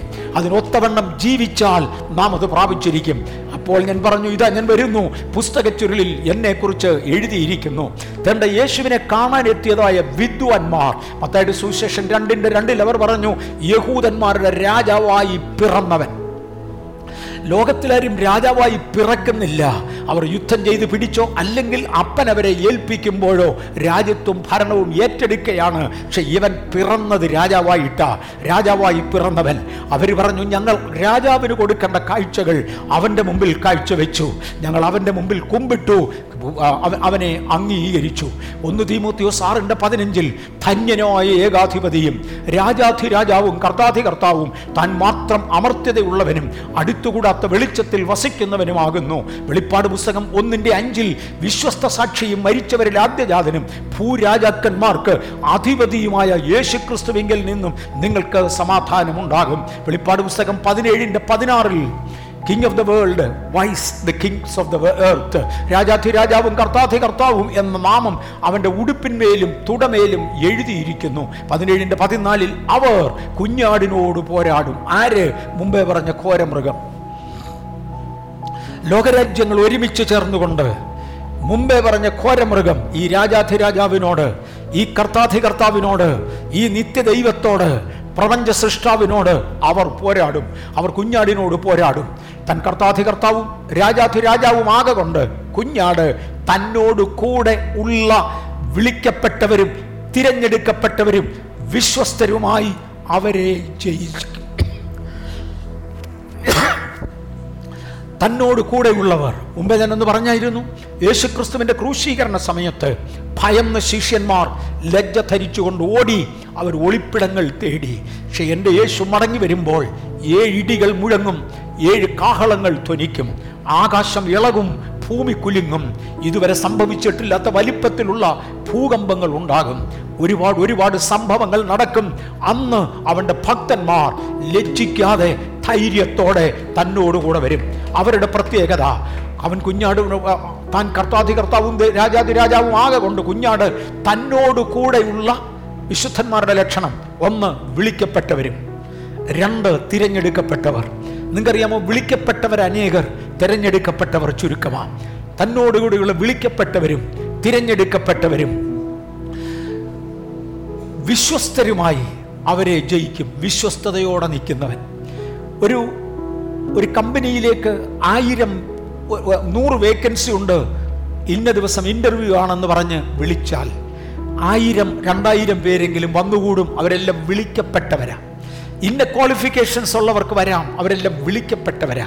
ആ വന്നവരുടെ ഇനീഷ്യൽ സ്ക്രൂട്ടണി കഴിയുമ്പോൾ നൂറുപേരെ മാത്രം തിരഞ്ഞെടുക്കും വിളിക്കപ്പെട്ടവരും തിരഞ്ഞെടുക്കപ്പെട്ടവരും. ആ വന്നതിലേക്കും യോഗ്യതയുള്ളവർ. ഞാൻ എങ്ങനെയെങ്കിലും ജീവിച്ചു വന്നെന്നല്ല ഞാൻ മാതൃകയായി ജീവിക്കുവാൻ ഉള്ളതിലേക്കും യോഗ്യതയുള്ളവരാകുവാൻ വിളിക്കപ്പെട്ടവരും രണ്ട് തിരഞ്ഞെടുക്കപ്പെട്ടവരും. മൂന്ന് തിരഞ്ഞെടുപ്പിന് ശേഷം വിശ്വസ്തയോടെ സേവിക്കുന്നവരുമായ വിശ്വസ്തരുമായ തന്നോടുകൂടെ ഉള്ളവരുമായി സാത്താനെ ജയിക്കും. ഒരു ഹർമഗതോൻ യുദ്ധം നടക്കും. ഈ നിത്യരാജാവും ഘോരമൃഗവും തമ്മിലൊരു യുദ്ധം നടക്കും. ഭൂമിയെ ദൈവം തിരികെ പിടിക്കും സഹസ്രാബ്ദം സ്ഥാപിക്കും. സ്വർഗത്തിലേക്ക് കയറിപ്പോയ യോഹന്നാൻ അപ്പോസ്തോലൻ കാണുന്നത് തേണ്ട ഒരു പുസ്തകം അവിടെ ഇരിക്കുന്നു ഏഴ് മുദ്രകളാൽ മുദ്രയിടപ്പെട്ടു. ഞാൻ പറഞ്ഞതിന്റെ ഒന്നാമത്തെ അർത്ഥത്തിൽ ഭൂമിയുടെ ടൈറ്റിൽ ഡീഡാ ഭൂമിയുടെ തീറാധാരമാ ഇത് ദൈവത്തിന്റെ വകയാ. പക്ഷെ ഇന്ന് അത് ദൈവത്തിന് ഉപയോഗിപ്പാൻ കഴിയാതെ വേണം ഇതിന്റെ മേൽ സീലടിച്ചുപോയി ഇതിന്റെ മേൽ സീലടിച്ചുപോയി ഇതിന്റെ മേൽ പൈപ്പിഷാജ് അവന്റെ മുദ്രയിട്ടു. കുഞ്ഞാട് മുദ്രകളിൽ ഒന്ന് മുതൽ ഏഴ് വരെ പൊട്ടിക്കും. ഏഴാം മുദ്ര പൊട്ടും. ദൈവം ഈ ഭൂമിയെ തിരിച്ചു പിടിക്കും. സഹസ്രാബ്ദ യുഗത്തിനു വേണ്ടി ഒരു സഹസ്രാബ്ദ വാഴ്ചയ്ക്ക് വേണ്ടി ആയിരം ആണ്ട് താൻ തന്നെ രാജാവായി. തന്റെ പ്രഭുക്ക് തന്റെ തന്റെ ജനം തന്നോടുകൂടെ പ്രഭുക്കന്മാരായി ഈ ഭൂമിയെ വാഴേണ്ടതിന് യേശു തന്റെ സഹസ്രാബ്ദം വായിച്ച് സ്ഥാപിക്കേണ്ടതിന് ഈ ഭൂമിയെ തിരിച്ചു പിടിക്കും. യുദ്ധം നടക്കുന്നത് എവിടെ? പഴയ നിയമത്തിൻ പ്രകാരം സക്രിയ പ്രവാചകന്റെ പുസ്തകം പതിനാലിന്റെ രണ്ട്. സക്രിയ പ്രവാചകന്റെ പുസ്തകം പതിനാലിന്റെ രണ്ടിൽ ഞാൻ സകല ജാതികളെയും എരിശലേമിനെതിരെ എരിശലേമിനോട് യുദ്ധത്തിനായി കൂട്ടിവരുത്തും. നഗരം പിടിക്കപ്പെടും. വീടുകൾ കൊള്ളയിടും സ്ത്രീകൾ വഷളാക്കും നഗരത്തിന്റെ പകുതി പ്രവാസത്തിലേക്ക് പോകേണ്ടി വരികയും ചെയ്യും. ജനത്തിൽ ശേഷിപ്പുള്ളവരോ നഗരത്തിൽ നിന്ന് ഛേദിക്കപ്പെടുകയില്ല. എനിക്ക് പറയാനുള്ളത് ഒന്നോ രണ്ടോ കാര്യം. ബാക്കി നിങ്ങൾ വായിച്ചു.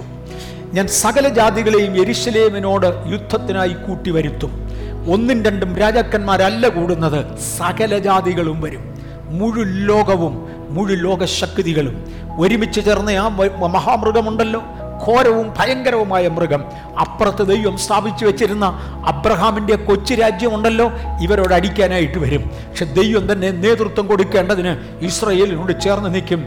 അങ്ങനെ യുദ്ധത്തിനായി സകല ജാതികളും അടുത്തു വരും. യുദ്ധത്തിൽ വൻ തോൽവി ഇസ്രയേലിനുണ്ടാകും സക്രിയ പ്രവചനം പതിനാലിന്റെ നാളിൽ അന്നാളിൽ അവന്റെ കാൽ എരിശലേമിന് കിഴക്കുള്ള ഒലിവുമലയിൽ നിൽക്കും. ഒലിവുമല രണ്ടായപ്പോൾ ഞാൻ ഇവിടെ ഒന്നുകൂടെ എടുത്തോട്ടെ. സകല ജാതികളെയും എരിശലേമിനോട് യുദ്ധത്തിനായി കൂട്ടിവരുത്തും. എവിടെ വെച്ചാണ് യുദ്ധം നടക്കുന്നത്? താഴോട്ട് വരുന്നത് യഹോഷഫത്ത് താഴ്വര എന്നാണ് ഈ താഴ്വരയെ വിളിക്കുന്നത്. നമുക്ക് വീണ്ടും ആ വാക്യത്തിൽ വരാം. യഹോഷഫത്ത് താഴ്വരയിലാണ് അവർ വരേണ്ടത്. അതിപ്പം ഞാൻ പറഞ്ഞങ്ങ് വിടുകയാണ്. പിന്നെ പിക്ചർ കാണിക്കാം. ആ സ്ലൈഡ് കാണിക്കാം. യഹോഷഫത്ത് താഴ്വരയിലാണ് അവർ കൂടേണ്ടത്. അവിടെ വെച്ചാണ് യുദ്ധം നടക്കേണ്ടത്. അന്നാളിൽ അവന്റെ കാൽ യേശുവിന്റെ കാൽ എരിശലേമിന് കിഴക്കുള്ള ഒലിവുമലയിൽ വയ്ക്കും. എരിശലേമിന്റെ തൊട്ട് കിഴക്ക് വശത്തായി ഒരു ഒലിവുമലയുണ്ട്. ആ ഒലിവുമലയുടെ മുകളിൽ നിന്നാണ് പണ്ടൊരിക്കൽ യേശു കഴുതക്കുട്ടിയുടെ പുറത്തിരുന്നു കൊണ്ട് എരിശലേമിലേക്ക് യാത്ര ചെയ്തപ്പോൾ ഈ ബാലകന്മാർ മിണ്ടാതെ ഇരിക്കുവാൻ അവരെ ശാസിക്കുക എന്ന് യഹൂദ പ്രമാണികൾ പറഞ്ഞെങ്കിൽ അതേ ഒലിവുമലയുടെ മുകളിൽ അക്ഷരീകമായി അതേ ഒലിവുമലയുടെ മുകളിൽ യേശു തന്റെ പാദം വയ്ക്കുകയും ഒലിവുമല കിഴക്ക് പടിഞ്ഞാറായി രണ്ടായി പിളരുകയും അതിന്റെ നടുവിൽ ഒരു വാലി ഉളവാകുകയും ചെയ്യും. യുദ്ധത്തിന്റെ രീതിയാണ്. എന്റെ ജനം ഇസ്രയേൽ ആ വാലിയിലേക്ക് ആ താഴ്വരയിലേക്ക് ഇറങ്ങി വരും. അവരവിടെ ഒളിച്ചിരുന്നു കൊണ്ട് ഒരു ഒളിപ്പോർ യുദ്ധം നടത്തും. ഗറില്ല വാർ എന്നാണ് അതിനെ വിളിക്കുന്നത്. അതിന്റെ പ്രധാന ഭാഗം ഗറില്ല വാറായിരിക്കും ഇസ്രയേൽ അതിനകത്ത് ഒളിച്ചിരുന്നു കൊണ്ട് ഒരു ഗറില്ല വാർ നടത്തും. അന്ന് അറുന്നൂറ്റി അറുപത്തി ആറിന്റെ മുദ്രയേൽക്കാത്ത ആർക്കും വാങ്ങാനും വിൽക്കാനും ഒക്കാത്തത് കൊണ്ട് ഇസ്രയേൽ അത് ഏൽക്കുകയില്ല. ഭക്തരായ ഇസ്രയേലും ഭക്തരായ ദൈവജനവും അത് ഏൽക്കുകയില്ല. അതിനകത്ത് യഥാർത്ഥ ഭക്തന്മാർ പോയി സെക്കൻഡ് ഗ്രേഡ് ഭക്തന്മാർ സെക്കൻഡ് ഗ്രേഡ് ഭക്തന്മാർ. അവരെ മഹോദ്രവ വിശുദ്ധന്മാരെന്നാണ് വിളിക്കുന്നത്. മഹോദ്രവ കാലവിശുദ്ധന്മാർ. അവർ ഈ വാങ്ങിയില്ലെങ്കിലും വിറ്റില്ലെങ്കിലും തിന്നില്ലെങ്കിലും പട്ടിണി ചത്താലും ഇത് എടുക്കത്തില്ല എന്ന് പറഞ്ഞ് മാറിയിരിക്കുന്ന ഒരു വിഭാഗമുണ്ട്. അവർക്കന്ന് ആഹാരത്തിന് വഴിയില്ല. ഒലിവുമല രണ്ടായി പിളർന്നു പോകുന്നതോടുകൂടെ അതൊരു വലിയ താഴ്വര ഉളവായി വരികയും കിഴക്കുള്ള ഗലീല കട കിഴക്കുള്ള മെഡിറ്ററേനിയൻ സമുദ്രത്തിൽ നിന്ന് പടിഞ്ഞാറുള്ള ചാവുകടലിലേക്ക് ഒരു പാത ഉണ്ടാകുകയും ആ രണ്ട് കടലും കൂടെ യോജിപ്പിക്കുന്നതിനാൽ ചാവുകടലിലെ വെള്ളം ഒഴുകി മാറി. തന്റെ മെഡിറ്ററേനിയനിൽ നിന്നുള്ള വെള്ളം ചാവുകടലിൽ വന്ന് ഇവിടെ മുഴുവനും മത്സ്യങ്ങളുള്ളതായി മാറുകയും ചെയ്യും. മീൻപിടുത്തക്കാർ അതിന്റെ രണ്ട് സൈഡിൽ നിന്നുകൊണ്ട് മീൻ പിടിച്ച് വെളിയിൽ നിന്ന് വാങ്ങുവാൻ കഴിയാത്തവർക്ക് ഫ്രീ ആയി കൊടുക്കും. നിങ്ങൾക്ക് മനസ്സിലാകുന്നുണ്ടോ? യുദ്ധത്തിന്റെ പ്ലാൻ എല്ലാം നേരത്തെ തന്നിട്ടുണ്ട്. അറുന്നൂറ്ററുപത്താറിന്റെ മുദ്രയില്ലാത്തത് കൊണ്ട് വാങ്ങാനും വിൽക്കാനും കഴിയാതെ വണ്ണം ഒത്തിരി ചത്തു. എന്നാൽ മിച്ചമുള്ള ഭക്തന്മാർ ഒളിപ്പോർ നടത്തേണ്ടതിന് തന്റെ ദൈവം അവർക്ക് വേണ്ടി ഒരു വഴി തുറക്കുകയും ഇവിടെ മീൻ പിടിക്കുവാനുള്ള സൗകര്യങ്ങൾ ഉണ്ടാകുകയും ആ മീൻ പിടുത്തത്തിൽ അനേകർ മത്സ്യം കൊണ്ട് ഉപജീവനം കഴിക്കുകയും ചെയ്യും.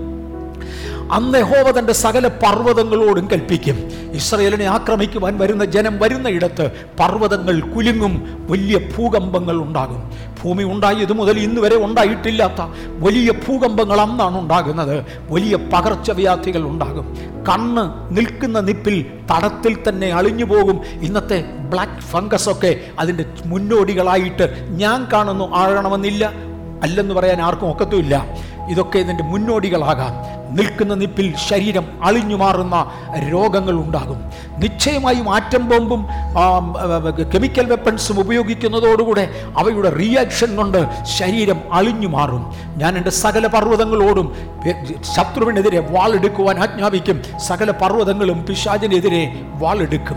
ഞാൻ സകല ജാതികളെയും കൂട്ടി യഹോഷാഫാത്ത് താഴ്വരയിൽ ചെല്ലും. യോവേൽ പ്രവചനം മൂന്നിന്റെ രണ്ട്. ഞാൻ സകല ജനത്തെയും കൂട്ടി സകല രാജാക്കന്മാരെയും കൂട്ടി യഹോഷാഫാത്ത് താഴ്വരയിലേക്ക് വരും. യഹോഷഫാത്ത് താഴ്വരയിൽ വെച്ചാണ് യുദ്ധം നടക്കേണ്ടത്. യഹോഷഫാത്ത് താഴ്വരയെ കുറിച്ച് ഒരു കൊച്ചു വിശദീകരണം. ഏയ് ചരിത്രത്തിൽ പുറകോട്ടിറങ്ങിയാൽ ഇസ്രയേൽ ലോകം മുഴുവനും ചിതറിപ്പോയ കാലഘട്ടത്തിൽ കിട്ടുന്ന വിലയ്ക്ക് അവനവന്റെ വസ്തു വിൽക്കുന്ന ഒരു സമ്പ്രദായം പല ഗവൺമെന്റുകളും സ്വീകരിച്ചു. അവരവരുടെ കൺട്രോളിലിരിക്കുന്ന വസ്തുക്കളെ സ്ഥലങ്ങളെ കിട്ടുന്ന വിലയ്ക്ക് വിൽക്കുക അന്ന് ഇസ്രയേൽ ജനം കളക്ട് കളക്ഷൻ എടുത്ത് ഒരു വൻ വൻ വൻ തുക എത്ര കോടി പൗണ്ട്സ് ആണെന്ന് ഞാൻ ഓർക്കുന്നില്ല ഉണ്ടാക്കി അത് കൊടുത്ത് വിലയ്ക്ക് വാങ്ങിയ സ്ഥലമാണ് ഈ പറയുന്ന താഴ്വര അവിടെ തന്നെയാണ് യുദ്ധത്തിന് വീണ്ടും വരുന്നത് അത് വില കൊടുത്തതാ വട്ടിക്കോൾ ചെലവില്ലാതെ നടക്കുന്ന യാഗം ദൈവം അംഗീകരിക്കത്തില്ല മനസ്സിലാകുന്നുണ്ടോ ഈ ആശയങ്ങൾ?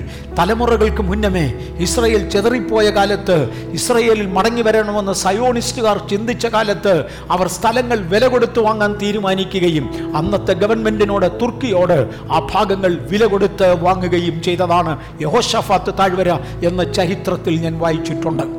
ഞാൻ മുന്നോട്ട് പോകാൻ ആഗ്രഹിക്കുന്നു.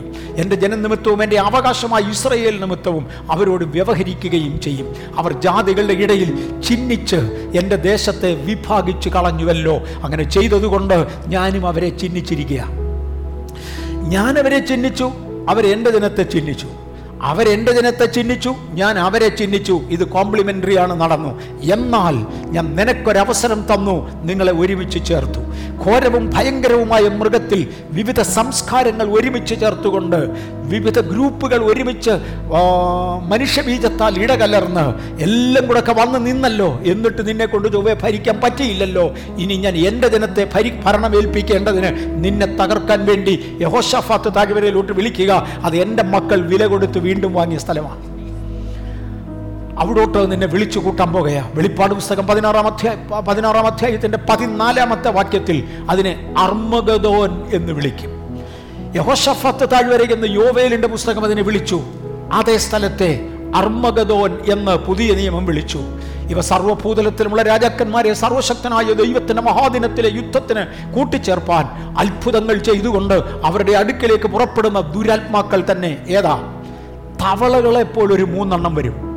തവള മൂന്നല്ല കള്ളപ്രവാചകന്റെ വായിൽ നിന്നും മൃഗത്തിന്റെ വായിൽ നിന്നും അശുദ്ധമായ ശക്തികൾ തവളകളെ പോലെയുള്ള ശക്തികൾ. തവളയിലോട്ട് ഞാൻ വരും ഇപ്പം. തവളകളെ പോലെയുള്ള ശക്തികൾ അശുദ്ധാത്മാക്കൾ പുറപ്പെടുന്നത് ഞാൻ കണ്ടു. അത് അത്ഭുതങ്ങൾ ചെയ്യും അത് വീര്യങ്ങൾ പ്രവർത്തിക്കും. മനുഷ്യന്റെ ചിന്താഗതിക്ക് അപ്പുറത്തൊക്കെ ചെയ്യുവാൻ അതിന് കഴിയും. പതിനാലാമത്തെ വാക്യത്തിൽ എയിലിയൻ സപ്പോർട്ടുണ്ട്.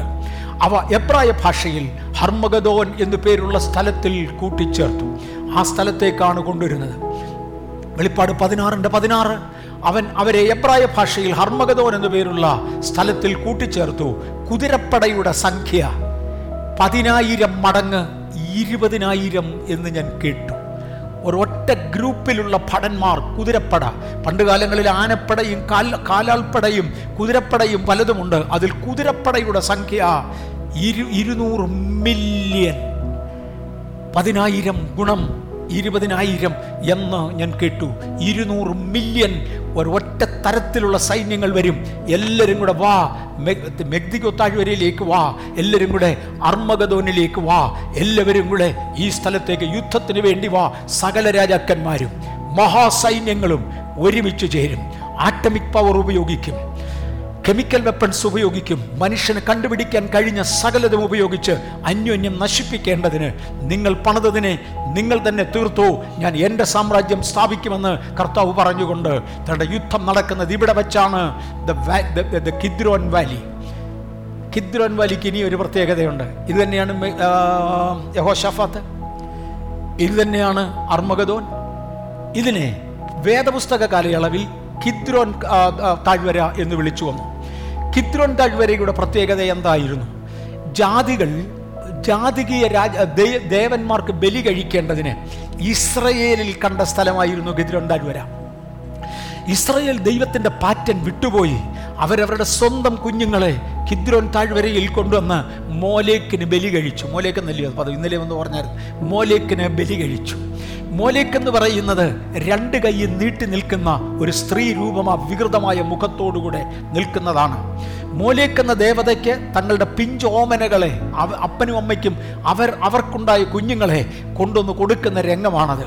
അവിടെ ഈ മോലേക്കിന് കൊണ്ട് കൊടുക്കുമ്പോൾ ഈ മോലേക്കിന്റെ രൂപത്തിനകത്ത് തീയിട്ട് ആ ഏറിയ മുഴുവനും തീ കത്തി നിൽക്കുകയാണ്. അതിന്റെ മുൻപിലൂടെ അപ്പനോ അമ്മയ്ക്കോ വന്ന് അവരുടെ സ്വന്തം കുഞ്ഞിനെ മോലേക്കിന്റെ നീട്ടി നിൽക്കുന്ന കൈയുടെ അകത്തോട്ട് വെച്ചു കൊടുക്കാൻ കഴിയും. അതുപോലെയാണ് അവിടുത്തെ ക്രമീകരണം. ഇസ്രയേലിന്റെ അമ്മമാർ അവരവരുടെ കുഞ്ഞുങ്ങളെ കൊണ്ടുവന്ന് പുണ്യം കിട്ടണമെന്ന് പറഞ്ഞുകൊണ്ട് ഇന്ന് ഗംഗാ നദിയിലേക്കും യമുനയിലേക്കും വലിച്ചെറിയുന്നത് പോലെ അവിടെയും ഇവിടെയും ഒക്കെ ദേവന്മാർക്ക് കുരുതി കൊടുത്തുകൊണ്ട് തണ്ട് വന്നിരുന്ന താഴ്വരയാണ് ഈ കിദ്രോൻ വാലി. എന്റെ കർത്താവ് പറഞ്ഞു നിന്നെ യുദ്ധം ചെയ്ത് തോൽപ്പിക്കുമ്പോൾ അവിടിട്ട യുദ്ധം ചെയ്യിക്കുന്നത്.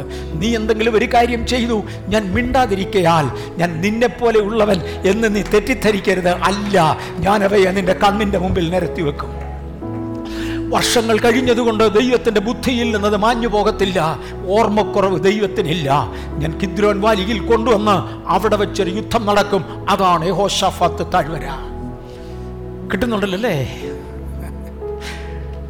കിദ്രോൻ താഴ്വരയുടെ വേറൊരു പ്രത്യേകത ബെൻഹിന്നോൻ താഴ്വര എന്നും അതിനെ വിളിക്കും. ഈ താഴ്വരയുടെ വേറൊരു പ്രത്യേകത അവിടെ ഹെവി മ്യൂസിക് നടക്കുക. ഹെവി മെറ്റൽ മ്യൂസിക് പ്രത്യേകിച്ച് ഈ ഉത്സവങ്ങൾ നടക്കുന്ന സമയത്ത് അവിടെ വെച്ചാണ് അമ്മമാർ കുഞ്ഞുങ്ങൾക്ക് കൊണ്ട് കുഞ്ഞുങ്ങളെ കൊണ്ട് കൊടുക്കുന്നത്.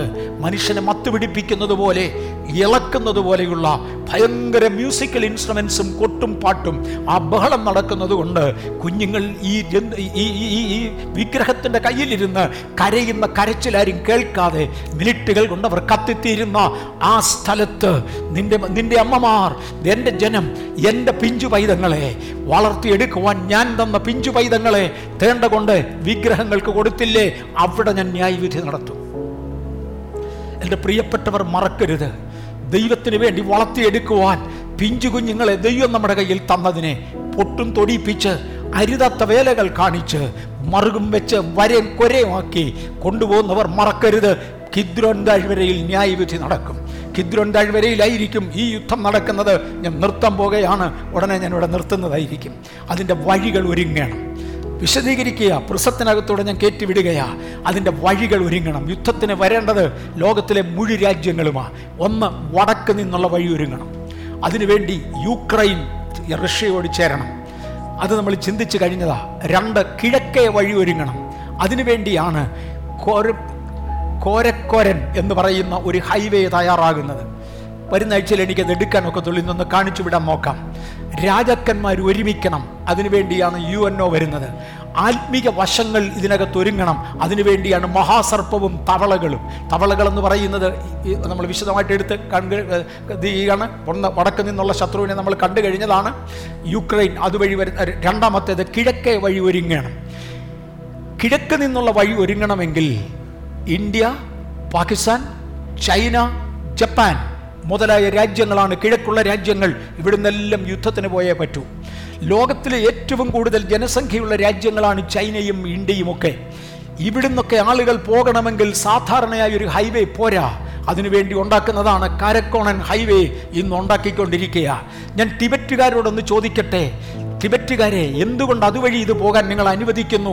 ഈ പാകിസ്ഥാനും ഈ ഇന്ത്യയും ഒക്കെ ഒരുമിച്ച് ഈ കാരക്കോണം ഹൈവേ കൂടെ പോകുന്നത് ശരിയാകുമോ? നിങ്ങൾ എന്താ ഇത് അനുവദിക്കുന്നു? ഒരു ഞങ്ങൾക്ക് ഒരു നിവൃത്തിയും ഇല്ല. ഇത് കൺട്രോൾ ചെയ്യുന്ന വേറെ ആരാണ്ട് പുസ്തകത്തിൽ എഴുതി വെച്ചിട്ടുണ്ട്. നടക്കാതിരിക്കാൻ ഒരു മാർഗവുമില്ല ഞങ്ങളിത് ചെയ്തേ മതിയാകും. ചൈനയോട് ചോദിക്കാം നിങ്ങൾ എന്ത് അനുവദിക്കുന്നത്? ഇന്ത്യൻസ് ഇതിലെ കയറത്തില്ലയോ എന്തോ ചെയ്യാനാ? ഞങ്ങൾക്ക് ഒന്നും ചെയ്യാൻ മാർഗമില്ല മാത്രമല്ല അവരവസാനം വന്നു ചേർന്നാൽ യൂഫ്രട്ടീസ് നദി കടന്നേ മതിയാകൂ. അതുകൊണ്ട് യൂഫ്രട്ടീസ് നദി വറ്റിയേ മതിയാകൂ. മൂന്നാം ലോകമഹായുദ്ധം നടക്കുന്നതിന് മുന്നമേ. ഞാൻ എളുപ്പം അങ്ങ് മാറുകയാണ്. കരക്കോണൻ ഹൈവേ നിങ്ങളിത് ഡി കാണുന്ന സാധനമാണ് കരക്കോരൻ കരക്കോരം കരക്കോരം ഹൈവേ. ഈ കാണുന്ന ഹൈവേ ആ ഭൂമിയിൽ നിന്നുള്ളതിലെ ഒരു വലിയ ഹൈവേ നിർമ്മിച്ചു കഴിഞ്ഞു നിർമ്മിച്ചു കഴിഞ്ഞു. എന്തിനു വേണ്ടി കിഴക്കുള്ള രാജാക്കന്മാർ ഇസ്രയേലിൽ യുദ്ധത്തിനെത്തുവാൻ? മനസ്സിലായല്ലോ? കിഴക്ക് നിന്ന് വഴി തുറക്കുകയാണ് വടക്ക് നിന്നുള്ളത് നമ്മൾ കണ്ടു. അത് യുക്രൈൻ മുഖേന വരണം. തണ്ടേ യൂഫ്രട്ടീസ് നദിക്ക് വെളിപ്പാട് പുസ്തകം പതിനാറാം അധ്യായത്തിന്റെ പന്ത്രണ്ടാമത്തെ വാക്യത്തിൽ ആറാമൻ തന്റെ കലശം യൂഫ്രട്ടീസ് എന്ന മഹാനദിയിൽ ഒഴിച്ചു. കിഴക്ക് നിന്ന് വരുന്ന രാജാക്കന്മാർക്ക് വഴിയൊരുങ്ങേണ്ടതിന് അതിലെ വെള്ളം വറ്റിപ്പോയി. ആട്ടെ യൂഫ്രട്ടീസിലെ വെള്ളം പറ്റുമോ? നിങ്ങൾ യു നിങ്ങൾ നിങ്ങൾ ഇന്റർനെറ്റ് തുറന്ന് നോക്ക്. അവിടെ വെള്ളം പറ്റി കുടിവെള്ളം മുട്ടുന്ന ഒരു സാഹചര്യത്തിലേക്ക് അവർ മാറുകയാണ് വള്ളങ്ങൾ കോടുവാൻ കഴിയുന്നില്ല. അവിടുത്തെ വെള്ളം പറ്റിക്കൊണ്ടിരിക്കുക. ഈ രാജ്യക്കാർ ആ രാജ്യക്കാരെയും ആ രാജ്യക്കാരും മറ്റേ രാജ്യക്കാരെയും ഒക്കെ പഴി പറയുന്നുണ്ടെങ്കിലും നിങ്ങളൊന്നും അല്ലിത് നിയമിക്കുന്നത്. ഇത് കുറിച്ചു വെച്ചിരിക്കുന്നതാണ്. തേണ്ട കിഴക്കു നിന്നുള്ള വഴി ഒരുങ്ങി ഒരുങ്ങി വരികയാണ്. രാജാക്കന്മാർ ഒരുമിച്ച് ചേരുവാൻ യു എൻ ഒ വഴി ഒരുക്കുകയാണ്. അജണ്ട ട്വന്റി തേർട്ടിയും മറ്റും അതിന്റെ ഭാഗങ്ങളാണെന്ന് നമ്മൾ കണ്ടു കഴിഞ്ഞു. ആത്മീക വഴികൾ ഒരുക്കുവാൻ മുകളിൽ നിന്നൊരു മഹാസർപ്പവും താഴെ എയിലിയൻസും വെളിപ്പാട് പുസ്തകത്തിൽ നമ്മൾ കണ്ടത് തവളകളെ പോലെയുള്ള മൂന്ന് അശുദ്ധ ശക്തികളെന്ന ഏലിയൻസിനെ കുറിച്ചുള്ള വിശദീകരണം നിങ്ങൾ കേട്ടിട്ടുണ്ടോ? അതിനകത്തെ ഒന്നാമത്തെ പുള്ളി റെപ്റ്റേലിയൻ സ്പിരിറ്റ്സ് തവളയുടെ തലയുള്ളതാണെന്ന്. അതിന്റെ തല കണ്ടാൽ തവളെ പോലെ ഇരിക്കും ട്രയാങ്കുലർ ഷേപ്പിനോട് അടുത്ത് ഒരു ഒന്നാമത്തെ ഗ്രേ ആണ് രണ്ടാമത് ഞാൻ കാണിച്ചിരിക്കുന്നത് സത്യത്തിൽ ശാസ്ത്രലോകം പ്രസിദ്ധപ്പെടുന്നതിലെ മൂന്നാം ഗ്രൂപ്പ് അത്. ഞാനതിനെ രണ്ട് ഇവിടെ മറ്റേതൊക്കെ മാറ്റിക്കളഞ്ഞു. നാല് ഗ്രൂപ്പിനെ ഉള്ളതിൽ രണ്ടെണ്ണം ഞാൻ എടുത്തുള്ളൂ. ഈ രണ്ടിന്റെയും മുഖം തവളെ റപ്റ്റേലിയനാണ് അതിന്റെ മാസ്റ്റർ. അതിന്റെ കീഴിൽ തണ്ട വരുന്നതാണ് ഗ്രേ. റപ്റ്റേലിയൻസ് ഡയറക്റ്റ്ലി ഒരു കാര്യവും ചെയ്യത്തില്ല. അവർ തീരുമാനങ്ങൾ എടുത്ത് താഴെയുള്ളവരെ കൊണ്ട് ചെയ്യിക്കും. ചെയ്യുന്ന ഗ്രൂപ്പിനെയാണ് ഗ്രേസ് എന്ന് വിളിക്കുന്ന ഗ്രേ എന്ന് വിളിക്കുന്നത്. ആ ഗ്രൂപ്പിനെയാണ് നിങ്ങൾ കാണുന്നത്. നാലിനം വഴികൾ തുറക്കുന്നതിനെ ഞാൻ ഇന്ന് തൊട്ടു.